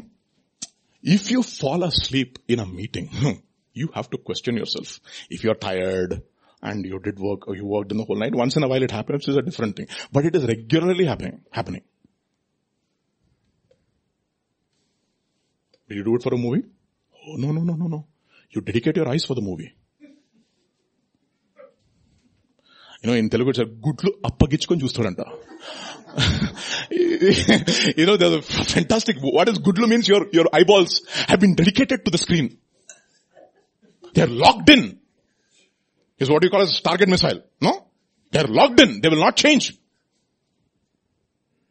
That is the reason why we have sayings in our, in our, in our culture, Guru Mukhasya Vidya Labhyate. Guru Mukhasya Vidya Labhyate.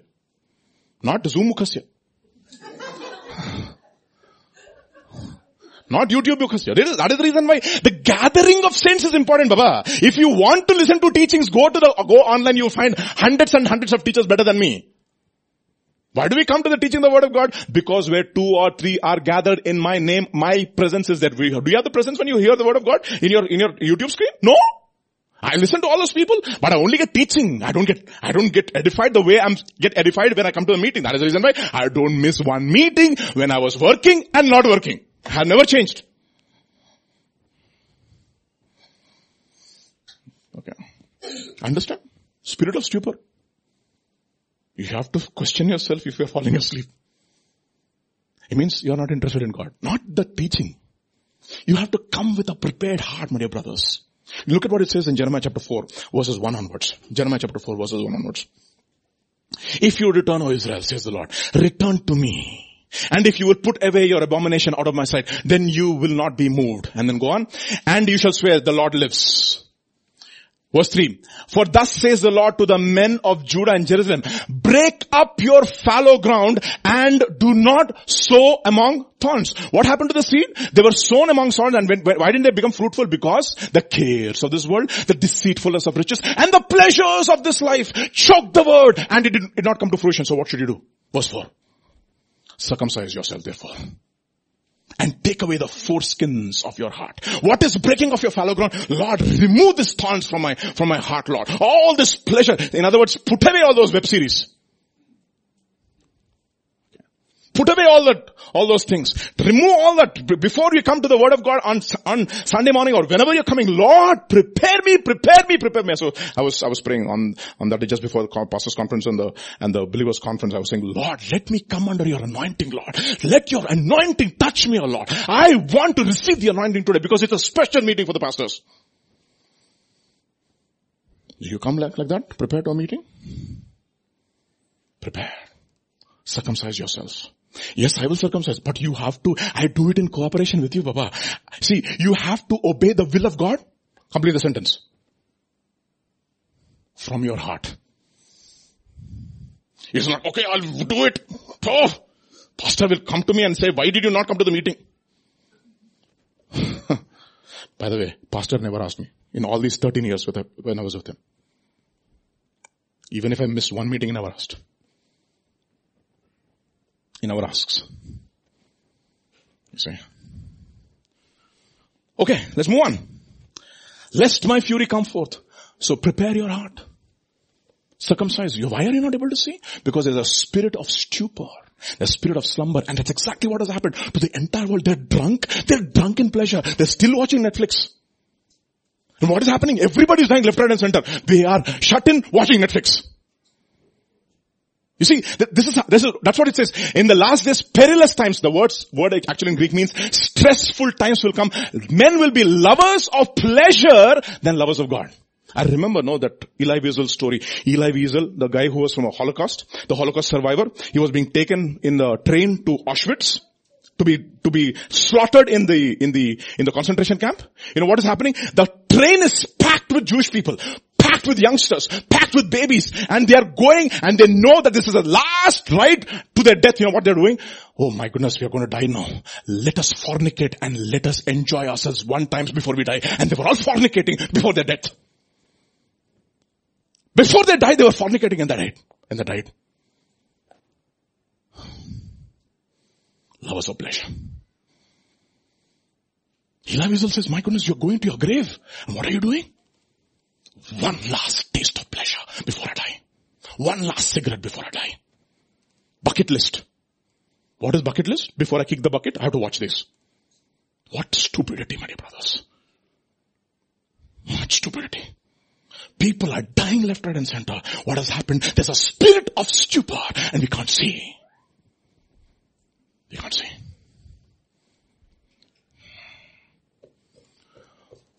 So whenever we come together, what is there? The power of God is there to heal. Do you believe it?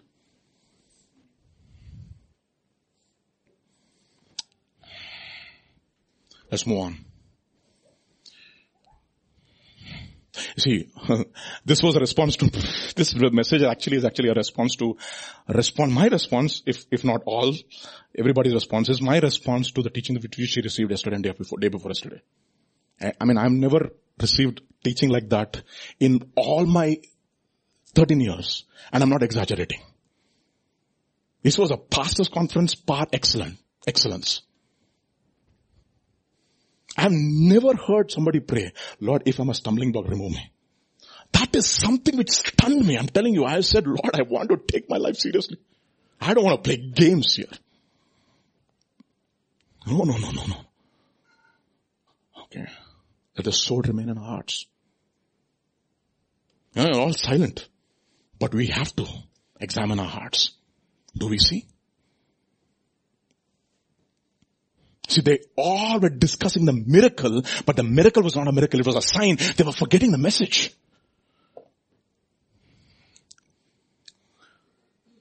Then what happens? John's Gospel chapter 9, verse 16. Hmm. And the Pharisees also. Yeah. 16. Yeah. Therefore some of the Pharisees said, this man is not from God because he does not keep the Sabbath. Do you know what Sabbath is? Do you have any idea what it is? They cannot explain. Okay, we're not going to go into the details of Sabbath. Okay, we have got, we have to finish this. Others said, how can a man who is a sinner do, do such things? And there was a, let me tell you something. When you are living an authentic Christian life and your life is a witness, there is always going to be division. Very few people will be indifferent. Let me tell you something. Very few people will be indifferent. You know what it says in, uh, when, uh, uh you know what it says in, uh, uh, Derek Prince said a very powerful statement. He says, whenever the Holy Spirit comes, He will electrify the fence. I love that. Whenever the Holy Spirit comes, what does He do? He electrifies the fence because whoever is in the fence either will fall this side or that side. No more goda mida pilli. No go peace. Nobody, no, no cat on, cat on the wall. I am indi- I am decisive. That's exactly what he says in Luke's Gospel chapter 12. Verses 51 onwards. 51 onwards. Okay? It says, do you think I came to bring peace? I tell you not at all, but rather division. For now on, five in one house will be divided. Three against two, two against three. My goodness. It's an odd number. father will be divided against son, son against father, mother against daughter, daughter against mother, mother-in-law against we are not talking about uh, the daughter-in-law, mother-in-law issues that we have in our culture. You would say, na kodal Lakshmi. No, no, no, no. My, I don't have any issues with the mother-in-law. She treats me as my daughter, okay. Once you start believing in the Lord, the division will come. It will come. See, very few people will be different. When you begin to witness to God about the work of God in your lives, there will always be a division. That's exactly what happened. Some people believed, some people mocked, some people said, okay, next time we will hear. You know what God, when Paul said, okay, I'm getting out of this place. And those people who believed, what did they do? They followed Paul. There's a division. Every time the word of God comes, there is a division. And if it is not dividing us and circumcising and cutting our hearts, it is, we are not coming out of the anointing then.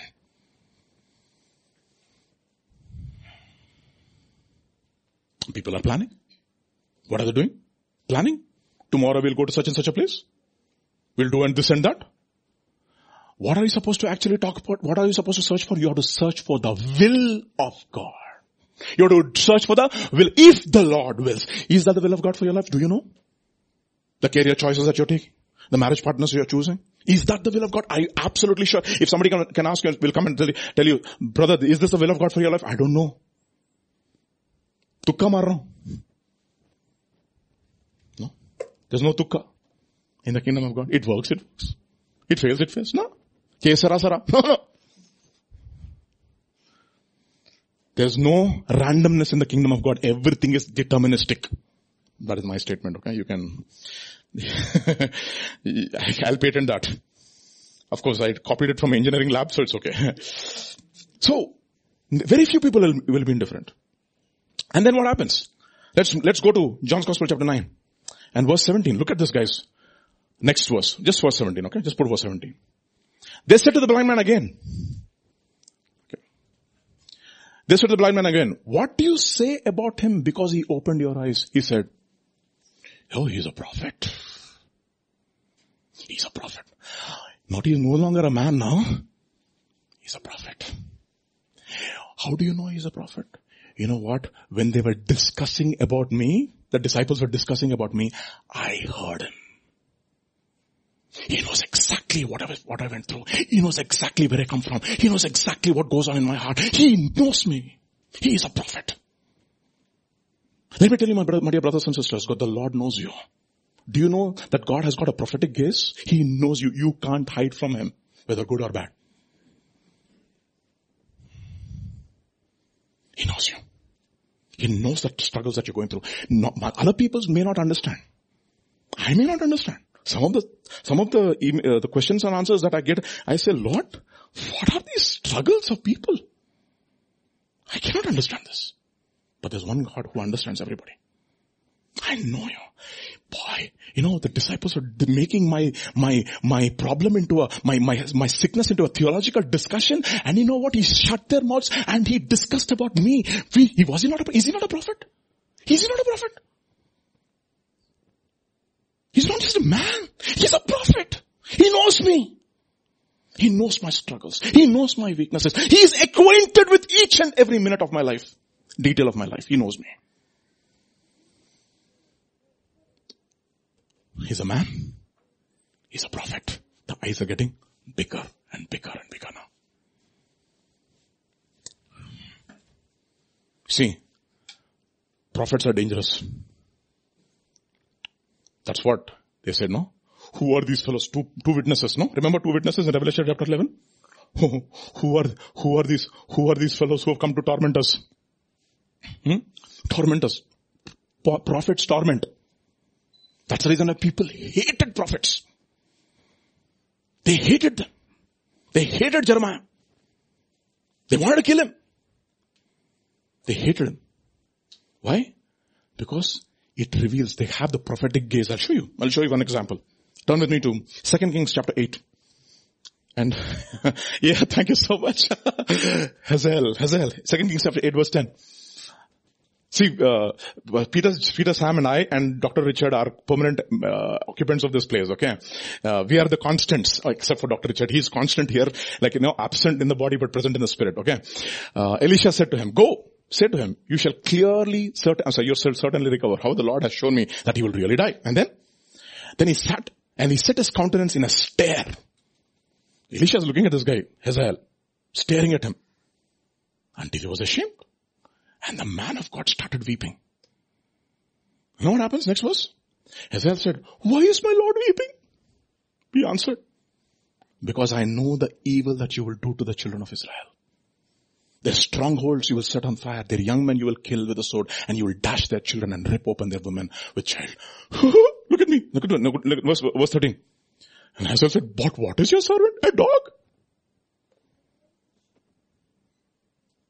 He knows what you're planning. You know, all the thoughts that goes, goes on in your mind, all the details. That is the reason why it says on that day, God, according to my gospel, will judge the secrets of men's hearts through the man Jesus Christ. He will judge the secrets of men's heart. The intents of the hearts will be judged. Every intention, every word that I spoken. What was the intent behind the words? Whom did I think when I spoke a, spoke a word in my, in, a, in my message? That will be dangerous. Avijay, you said this. It was right, but you had this fellow in mind. No, Lord. No, no, no, no. See? Let your intentions be clean. Everything will be judged. He knows. That's a, that's a, that's a positive and there's a negative. What is the, what is the, what is the positive? The, the positive part I'll say. John's Gospel chapter 4 verse 16. Mm-hmm. John's Gospel onwards, okay? 16 onwards. Yeah? Jesus said to her, go call your husband and come here. Verse 17. She said, I don't have a husband.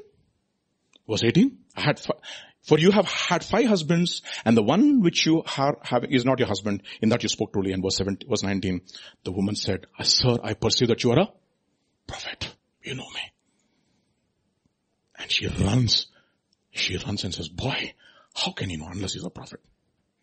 You see, this is such an important aspect of a, of, of a church. This is so, so, so, so critical. If you turn with me to 1 Corinthians chapter 14, every church has to be built upon the, on the, I mean, when we, we're not prophesying, exactly. If you turn with me to 1 Corinthians chapter 14, verses 24 and 25, if you can put it in the NIV, it'll be great. 24 and 25. NIV. 1 Corinthians chapter 14, verses 24 and 25. But if an unbeliever or an, or someone who does not understand comes in while everybody is prophesying, he will be convinced by all that he's a sinner and he'll be judged by all. And then what happens? And the secrets of his heart will be laid bare. So he will fall down and what will he do? Worship God. That's the reason why I said the case study of a worshipper. I'm coming to the climax, okay? So don't doze off before the climax, okay? So he will fall down and worship God excla- exclaiming, God is really among. A prophet. He is a prophet. That's the second revelation. Let's go back now.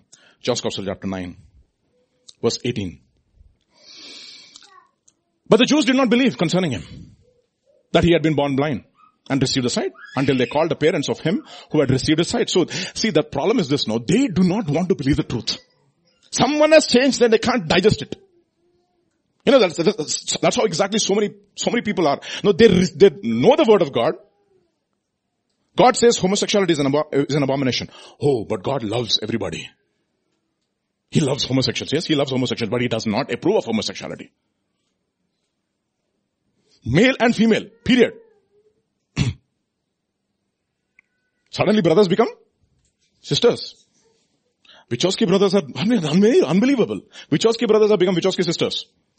But God says, you know what? It's an abomination. But they don't want to. They want to, they want to twist the scripture. Yeah, somebody says no. If you torture a text, it will confess to anything. If you torture a text, it will confess to anything. So that's exactly what they're trying to do with this man. They are going to do whatever it takes to change his testimony. We don't want this testimony. This fellow, that fellow, this fellow. You see, that is the e- that is evil intent of our. How can this fellow change? How can this fellow change? How can this fellow change? Said verse 19. So they call their parents and they ask him saying, is this your son whom you say was born blind? How then does he know, does he now see? His parents answered and said, we know that he is our son and that he was born blind. But what, by, by what means he now sees, we do not know. I'm telling you know something. Parents, if you can take this stand for your children is great. Leave them alone. Once they know God. Let God take care of them. It's, it's amazing. But what means he now sees we do not know? Or what opened his eyes? We do not know. He is. Oh, I love that. He's of age. Oh, he's of age now. The problem is not many people have come to age. That's what it says. Jesus increased in wisdom and in stature. That's the word of the same for stature. Have you come of age? Ephesians chapter 4. You know, in my family, when our, our family gathers, our itokotas, when they gather, this is our favorite verse. Uh, in our family meetings, this is our favorite verse. Ephesians chapter 4 verse 11. No, my Pednana, he, he puts all the family people together and he says, this is the verse that you have to, I mean, you have to meditate on. For 11, verse 7 onwards. It was he who gave some apostles, some prophets, some evangelists, some pastors, some teachers. Why?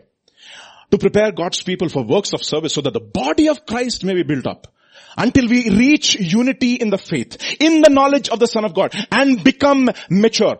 Unt- okay, actually this is NIV, right? Yeah, change it to KJV. I'm so sorry. Change it to KJV. Yeah? Verse 13. Yeah. Uh, till we uh, come to the unity of the faith and uh, knowledge, to a perfect man, to the measure of the stature of the fullness of Christ. He's come now. First he understood God as what? Man. Second he understood as a prophet.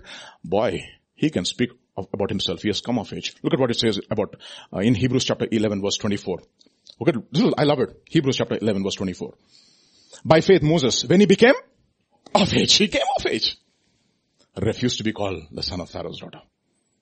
What did he do? Because of that? Choosing rather to suffer. I like that. Now you'll see this guy. He's willing to suffer for his testimony. Choosing to suffer, rather to suffer affliction with the people of God than to enjoy the passing pleasures of sin. Verse 25. 26, esteeming the reproach of Christ and greater riches than the treasures in Egypt, for he looked to the reward. By faith he forsook Egypt, not fearing the wrath of the king, for he endured as seeing him who is. Now think about it. Had this, did Jesus, this, this man see Jesus till now? No! Till now no Jesus. He knows about a man called Jesus. A prophet called Jesus. That's the reason why he says, Thomas, you see and you believe? Blessed are those Indians who will, especially Mallus. Okay, blessed are those Mallus who will not see and also believe. Whom, whom having not seen, yet you believe and are filled with what? Exceedingly inexpressible joy and that is full of glory. Two Sundays back, listen to the message. I've never heard that explanation, that kind of an explanation in my entire life. You see, when you're, you're looking at me like strange people, I also sat there, Baba. okay. then they say, which is a famous, actor everybody knows? Hmm? Ma. Okay, danda chahiye na? okay. So he says, he's come of age. Have you come of age? Can you make decisions for yourselves? Like pastor says, no? It is pastor's conviction. Are, are those convictions your convictions? Daniel's conviction, did it become their conviction? Absolutely. Initially Daniel took a stand. They also took a stand along with Daniel. Daniel was taken out of the way and they also stood by those convictions. What, what happened to them? They came of age. I'm not going to budge guys. I'm not going to change my testimony. Look at what it says. This guy, now go back to John's Gospel chapter 9, verse 24 onwards. This is very interesting. okay, verse 24. So they again called the man who was blind and said to him, give glory to God. I mean, whenever you read that word give glory to God, where did this particular phrase appear before in the Bible? Yes, Peter. Yes, exactly in the book of Joshua when they called Achan. Give glory to God. Remember? Give glory to God. Tell the truth. Nothing but the truth. I am telling you the truth. You don't want to hear the truth. You see, this is all the tactics of the enemy. Will this fellow change his testimony? You know what? He has come of age now. He is not going to change his testimony. He is not going to change his testimony. Look at what it says. Give God the glory. We know that this man is a sinner. He's, they're trying to put words in it. This is what we call as a leading question. You understood my question, right? That's a leading question. That's what, that's what happens in a, in a court of law. Objection, your honor. That was a leading question. Sustained. it was a leading question. Give God, give God the glory. We know that this man is a sinner. And then and he answered, whether he's a sinner or not, I don't know. One thing I know. Once I was blind. Now I see. No, ఏమైనా చేసుకో I am not going to change my testimony, Baba. Then they said to him, what did he do to you? Converting you. Giving you money. That's what they tell us, no? You're giving money, converting. Are Papa, if that is possible, if that is possible, I don't want such conversions. What did he do to you? How did you open your eyes? He answered, I told you already and you do not listen. Why do you want to hear it again? Do you? Oh. Also, notice that. That means what? I'm already a disciple now. I'm already a disciple. I'm not going to change. I picked up my cross. I've counted the cost. I've come of age. I'm not going to turn back on my testimony. Do you also want to become his disciples? They reviled him and said, you are his disciple. That's exactly what people will do. They will revile you and they will call all kinds of evil against you for my namesake. And what should you do? Rejoice and be exceedingly glad for great is your reward in heaven. We are disciples of Moses. And he says, We know that God spoke to Moses. As for this fellow, that's exactly what they told about Moses. This fellow Moses, we don't know what happened to him. We do not know where he's from. The man answered and said, why? This is a marvelous thing that you do not know where he's from. And yet he has opened my eyes. I'm not going to change my testimony, Baba. My eyes have been opened, period.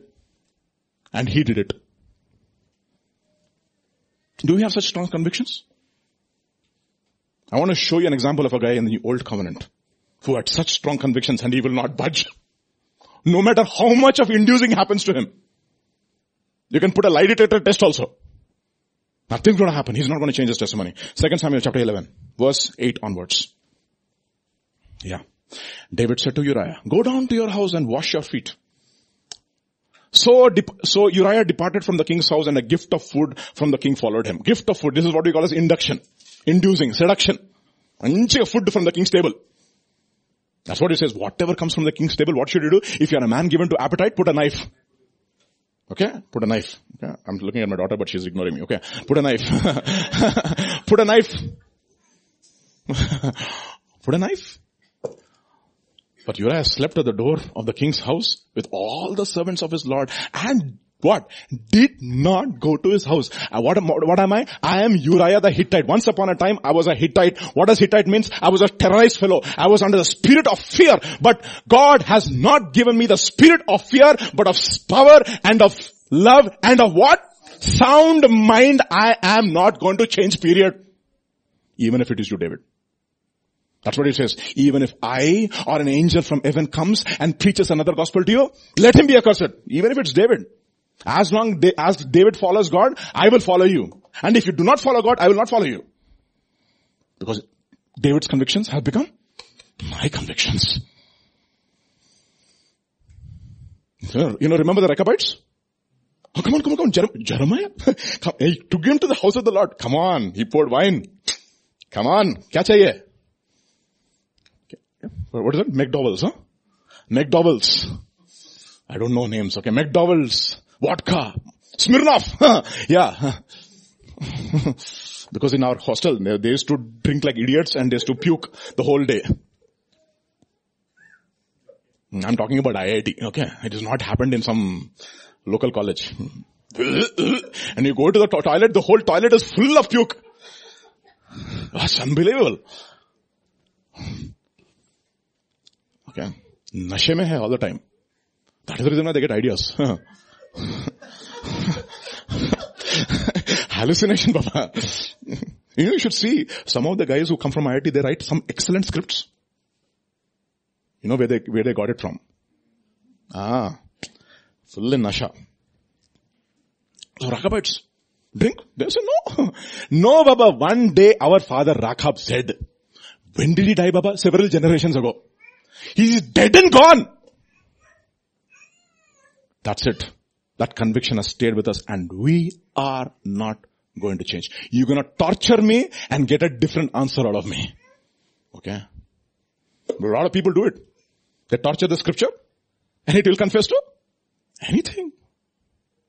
God loves me and He loves me and He loves me and lovingly you will go to hell.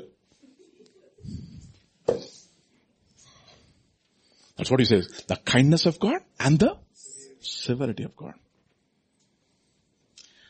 Hosea, understand therefore. So what happens? Uriah, drink. He doesn't go. Next day, the, king comes and pours more wine and asks him to go. home. He doesn't go. He stays back in the house. He will not go. Look at his answer. Verse, verse 11. I love this verse. Look at that statement. It should have hit David, my dear brothers. David should have been cut to his heart. The ark and the Israel and Judah are dwelling in tents. What are you doing, David, first of all? What are you doing, David? And my Lord Joab and the servants of my Lord are encamped in the open fields. Shall I then go to my house and eat and drink and lie with my wife? As you live and as your soul lives, I will not do this thing. You know what David says? I cannot persuade this fellow. Go to, let him be sent to the very intense part of the battlefield and let him be struck down and let him die. But this fellow is not going to change his testimony. What is his name now? Uriah the Hittite. What does Uriah mean? Uriah, the Lord is my light. The Lord is my light and my salvation. Whom shall I be? Shall I, shall I fear? The Lord is the strength of my right hand. Whom shall I be afraid? He has overcome the spirit of fear and God's convictions has become his convictions. David's convictions has become his convictions and he's not going to change his testimony because he has come off age. Have you come off age? Alright. Let's go back to the last part. Pastor gave me permission, so I'm using all those uh, privileges, Pastor. John's Gospel chapter 9 verse 28 and we're going to finish, okay? And he's answered, I told you already and you did not listen. Why do you want to hear it again? Verse 28, then they reviled and sent him out. Verse 29? Yeah, 29 onwards. Yeah. And we know that God spoke to Moses. Verse 30, the man answered and said, he has opened my eyes. Verse 31. And now now we know that God does not hear sinners, but if anyone is a what? Worshipper of God and does his will, he hears him. Look at the way his progression is changing. This man was first a man. He is a prophet. Okay. He's a worshipper of God and he does his will. No, what, who told him all this, Papa? Who told him? Jesus said to the disciples, I have come to do my father's will. My food is to eat the father's, uh, do the father's will. The disciples don't know this revelation. Since the world began, it has been unheard that anyone opened the eyes of the blind, a man who was born blind. If this man were not from God, he could do nothing. That means he is a man who is sent from God. They answered and said, you are completely born in your sins. Are you teaching us? And then they cast him out. Now look at this next verse. Jesus heard that he cast him out. And when he found him, he said to him, do you believe in the son of God? See that? First, what? The man. Second, prophet. Third, a worshipper of God who does his will. Fourth, the son of God. You are the son of God. The Christos. Who got the revelation? Nathaniel got? Peter got. And this now, he's going to get that revelation. Do you believe in the son of God? He answered, who is he Lord that I may believe in him? Jesus said, you have both seen him and it is he who is talking to you. Lord, I believe. And he worshipped him. Eyes have completely opened. Now he knows Jesus. He is standing right beside him now. What does he do now? He worships him. Why? He says what? Your will is to do the will of the Father. My will is to do your will. If anyone wills to do his will, then he will know if my teaching is of me or if I speak from God.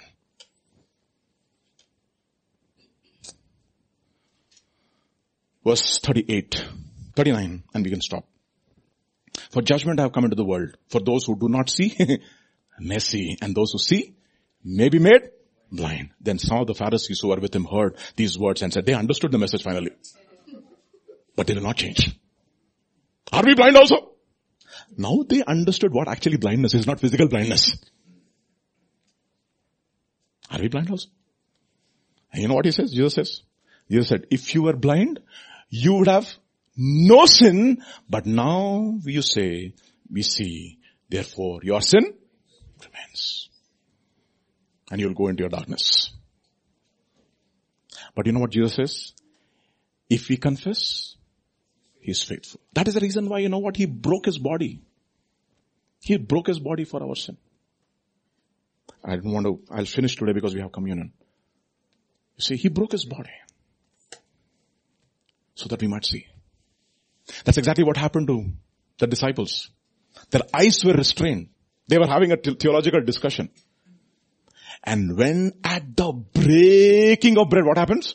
Their eyes are open and they're able to see. So this morning, do you know Jesus? As a man? As a prophet? As a worshipper? Sent from God? As, as a son of God who died for you so that we can be made reconciled to God, so that we might see. Seeing is progressive, my dear brothers. Let us continue to see.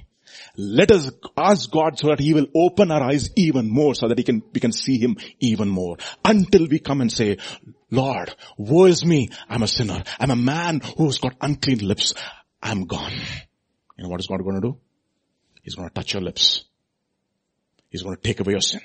He's going to purge you from your iniquity and he's going to commission you, send you into his vineyard to be a witness of his resurrection. Pastor James, would you come and lead us? Father, this morning we just come to you. We have heard your word. We too were once blind, but now we see. But Lord, there is so much more to see.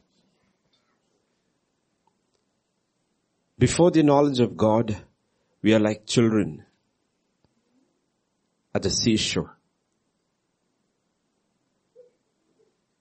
with a cup of water and thinking we have emptied the ocean.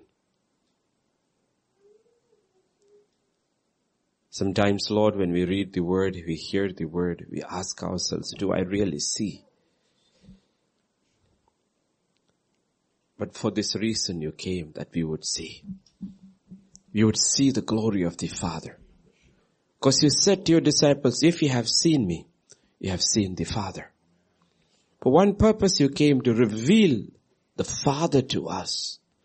For you said, I am the way, the truth, and the life. And no man comes to the Father but through you. Help us to see the Father, Lord. Help us to see you. Even as we partake of the emblems of your body that was broken for us, the blood that was shed for the remission of our sins, I pray, Father, we will see. I pray, Father, there will be healing in the body of Christ. Spiritual healing, physical healing. At a time like this, Lord, I pray so many are not able to come around the table.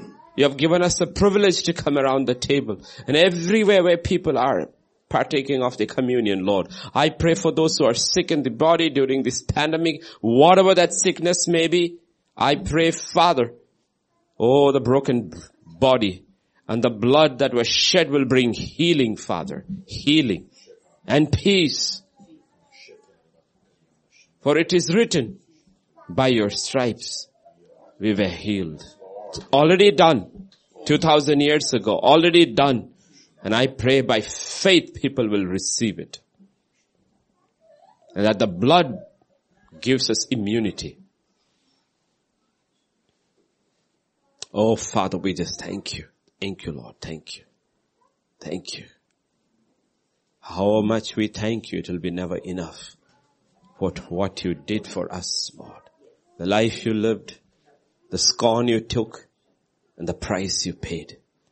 We just want to thank you, Lord. Thank you. We bless you, Lord. In Jesus name. Amen. Amen. This afternoon as we close, the Pastor Vijay was talking about the opening of eyes. A blind man who could see better than all the Pharisees put together. No? And we know we have heard it that on the road to Emmaus they constrained him. Jesus walked with them, but he restrained their eyes so they could not see. He spoke to them, but they really didn't understand. Though hearts were on fire, they did not understand. But we know when they understood, it was when he broke the bread. When he broke the bread, that's when their eyes opened and they knew it was the Lord. We always get it. We sometimes misunderstand it. God, because he wants us to know him better, puts us through tough situations. Okay. We may go through real painful experiences. That does not mean we see him. Our tough situations should bring brokenness in us. Okay. It should brokenness. And usually we, we are broken by our experiences. That does not open our eyes. Still does not open our eyes. The only time our eyes will be really opened is when we are broken by what we have done to Him. Okay. That's when our eyes open. Usually, because all around the world people are broken. Because of what they're going through. That doesn't mean they see. See. We are, see, Peter's eyes opened and the first thing he said is not, Lord, depart from me. I am a sinful man. What does it mean? He's actually agonizing over what he has done to God. Till then our eyes don't open.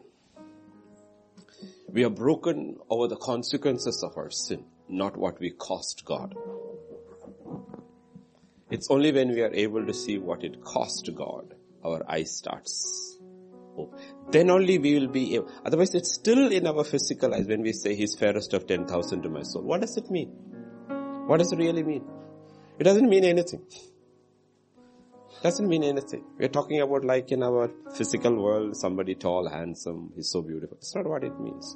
It's only when we see what our sin cost him and he was willing to pay the price for it, we see he's beautiful. Then he is beautiful to my soul. Then he is beautiful to my soul. Okay. Then only we will be able to see the beauty of him. And every time we go through that, you know, we see him better and better and better. Okay, that's progressive. We progressive, you know, and like that portion in Romans, you know, when we were yet his enemies, sinners, enemies of God, powerless, the Bible says he died for us. It's stunning. We were God's enemies. We were powerless. We were. Even sinners we don't understand. We don't understand sinners. Right? Because only, unless you have, we have a revelation of how holy God is, we don't ever understand how sinful we are. We will never understand sin until we have a revelation of God's holiness. God's holiness. We will not understand. Oh, you are a sinner, I am a sinner, we are all sinners, we are okay with it, we are a bunch of sinners sitting together. Until Jesus comes in. And Jesus doesn't reveal His holiness to everybody. He didn't reveal His holiness. Only few people understood His holiness and their response is, leave. Please go away from me, I am a sinner. Isaiah the prophet, right?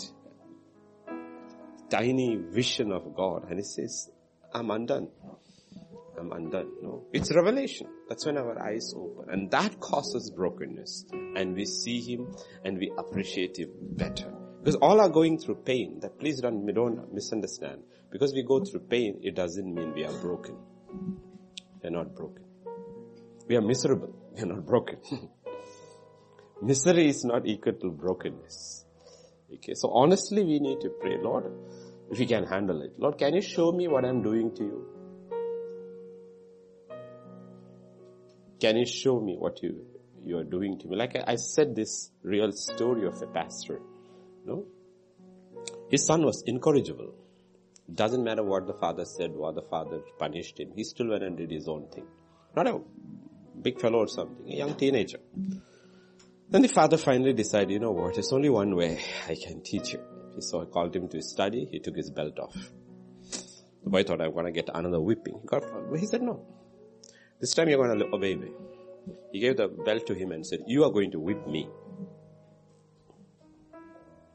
You're going to whip me. For disobeying me. You're going to whip me. He said, you are going to do it hard. This time the boy had to whip his father. With tears flowing down his face, he whipped his father and, and stopped only when his father said stopped. And then the boy crying ran out of the study. And after that, he never disobeyed his father. That's exactly God said. I tried everything with you. Now you're going to whip my son on the cross. You're going to whip him. Did he do anything wrong? No. We did. You're going to whip him. You're going to spit on him. You're going to nail him on the cross. And after that, if you still keep doing what you want to do, there's nothing more I can do. Nothing more I can do. That is the brokenness of Peter. The brokenness of Peter. He's so ashamed. He still goes back fishing. He's so this, you know what I did? He said, okay, all these things, but you know what? I cannot go back. What did I do to him? Because we look at all that we are going through, the pain we are going through, don't ever think that brings brokenness. Okay. That's what the Bible says. He who falls upon the rock will be broken.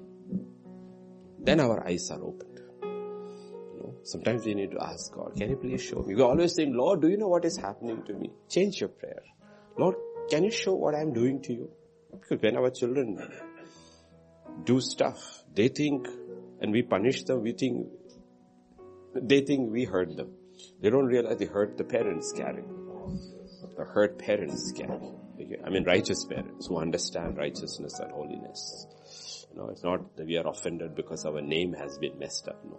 God is not offended. His name we have messed up for 6,000 years. But the grief of God, like, you know, grief of God when he talks to David, said on Saturday, the grief of God. No, I told everybody, I boasted. You see, when I was saying yesterday, when uh, Samuel told Saul, uh, God has found another man, a man after his own heart. All of universe heard. The angelic host heard. Man after God's own heart.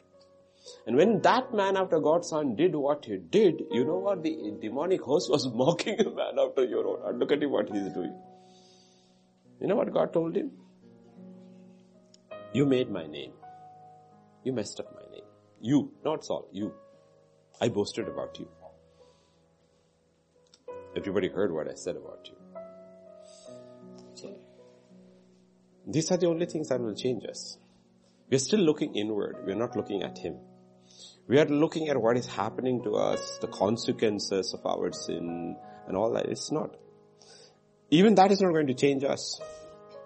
That is just like a kid who fears the cane and obeys God, obeys his father. But after an age, the father is not going to cane him. And then he goes the way he wants to go. We have to change. We have to look at what we do to him. And if you think God does not hurt, still does not hurt, we haven't understood it. We hurt because God made us in his image. We feel pain because God made us in his image. So if we feel pain, what is his pain? What is his pain? God grieves. Bible says when the whole Noah's time, God was grieved in his heart. You know, parents will sometimes when they see this, their own children going wonky, alcoholic, what do their mothers say? I wish I had never given birth to you. Isn't that what God said? He grieved that he had made man. He grieved. He had made man. What a grief is that? When we are crying over one child, he's crying over all of humanity. Grieved.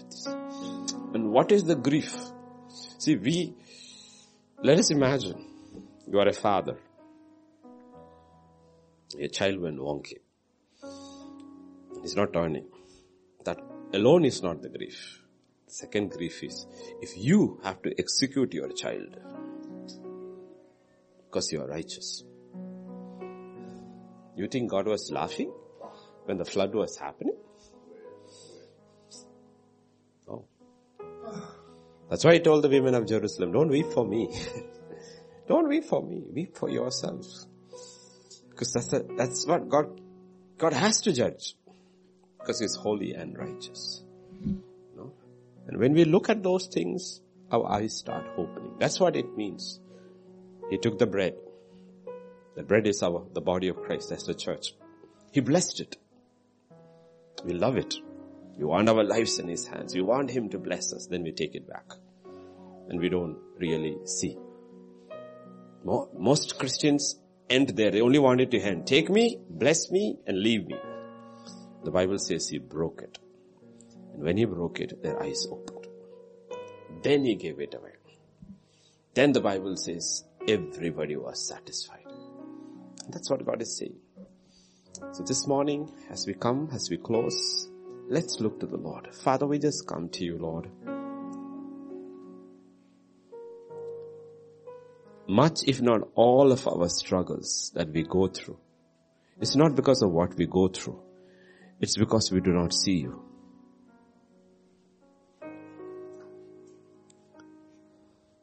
With chains around his feet, and fetters around his neck.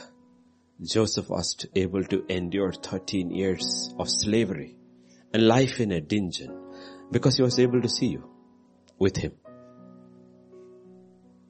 all that we go through would be nothing if our eyes were to be open to that promise and it promise is our reality that you are with us that you never leave us ever leave us oh father i pray that eyes would be open to that reality that you are with us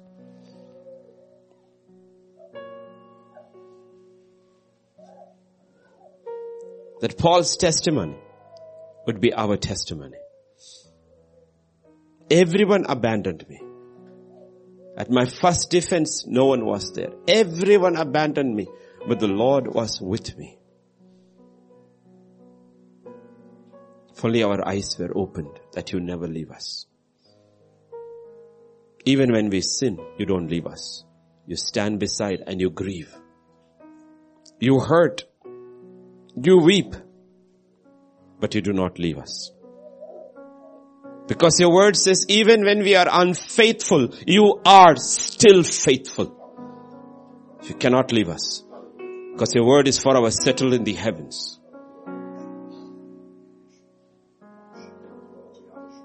Help us to see. Help us to see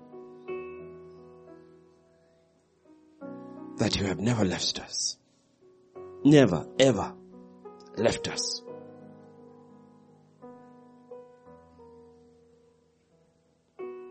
That when we were sinning, you must have turned your face away, but you never left us.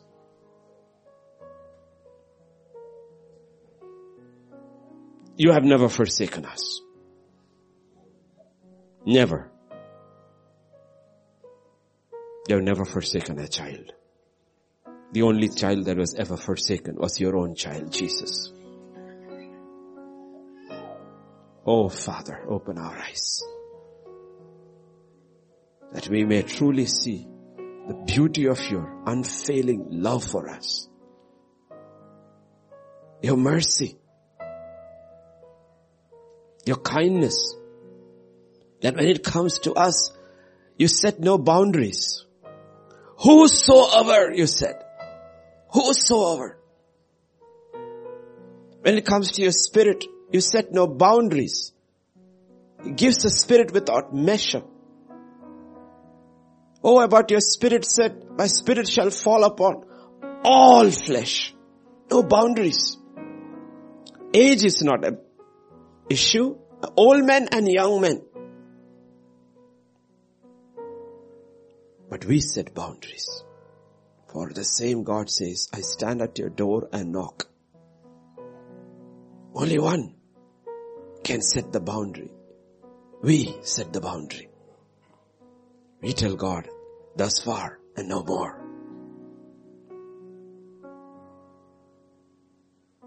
We set that bound. We shut that door. We left you outside. Today if the Lord is knocking at your heart, the heart of a person in the church, Laodicea is a church, and God is speaking to somebody in the church. I'm still outside, still knocking. I haven't left you. I haven't left you. I'm knocking at the door. And if you open the door, I and my father will come in and will sup with you.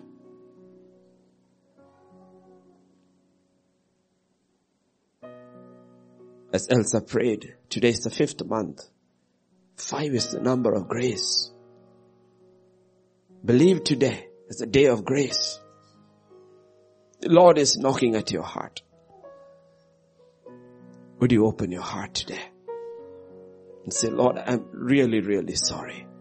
Forgive me, Lord. I want to open my heart. Come in, Lord. Sup with me. Sup with me, Lord. My eyes were on my problems. My eyes were on my pleasures.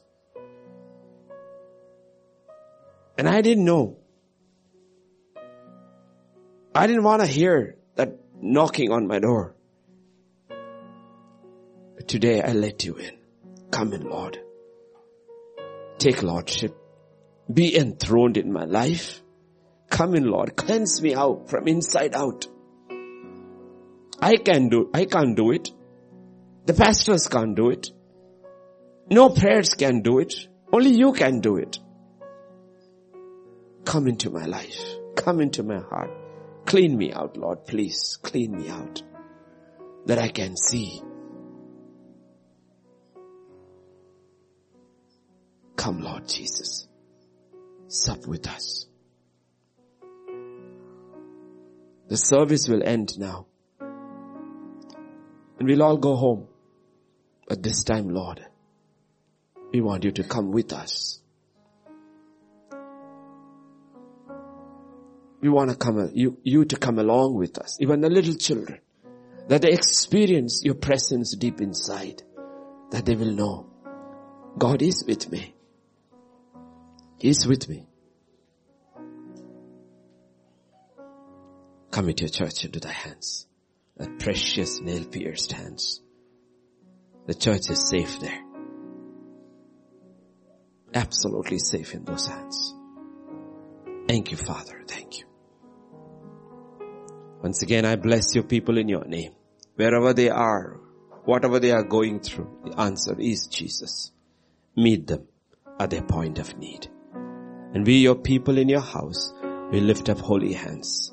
We bless your holy name. We bless your holy name. We bless your holy name. And once again in his house we proclaim, thine is the kingdom, the power and the glory forever and ever in Jesus' name we pray.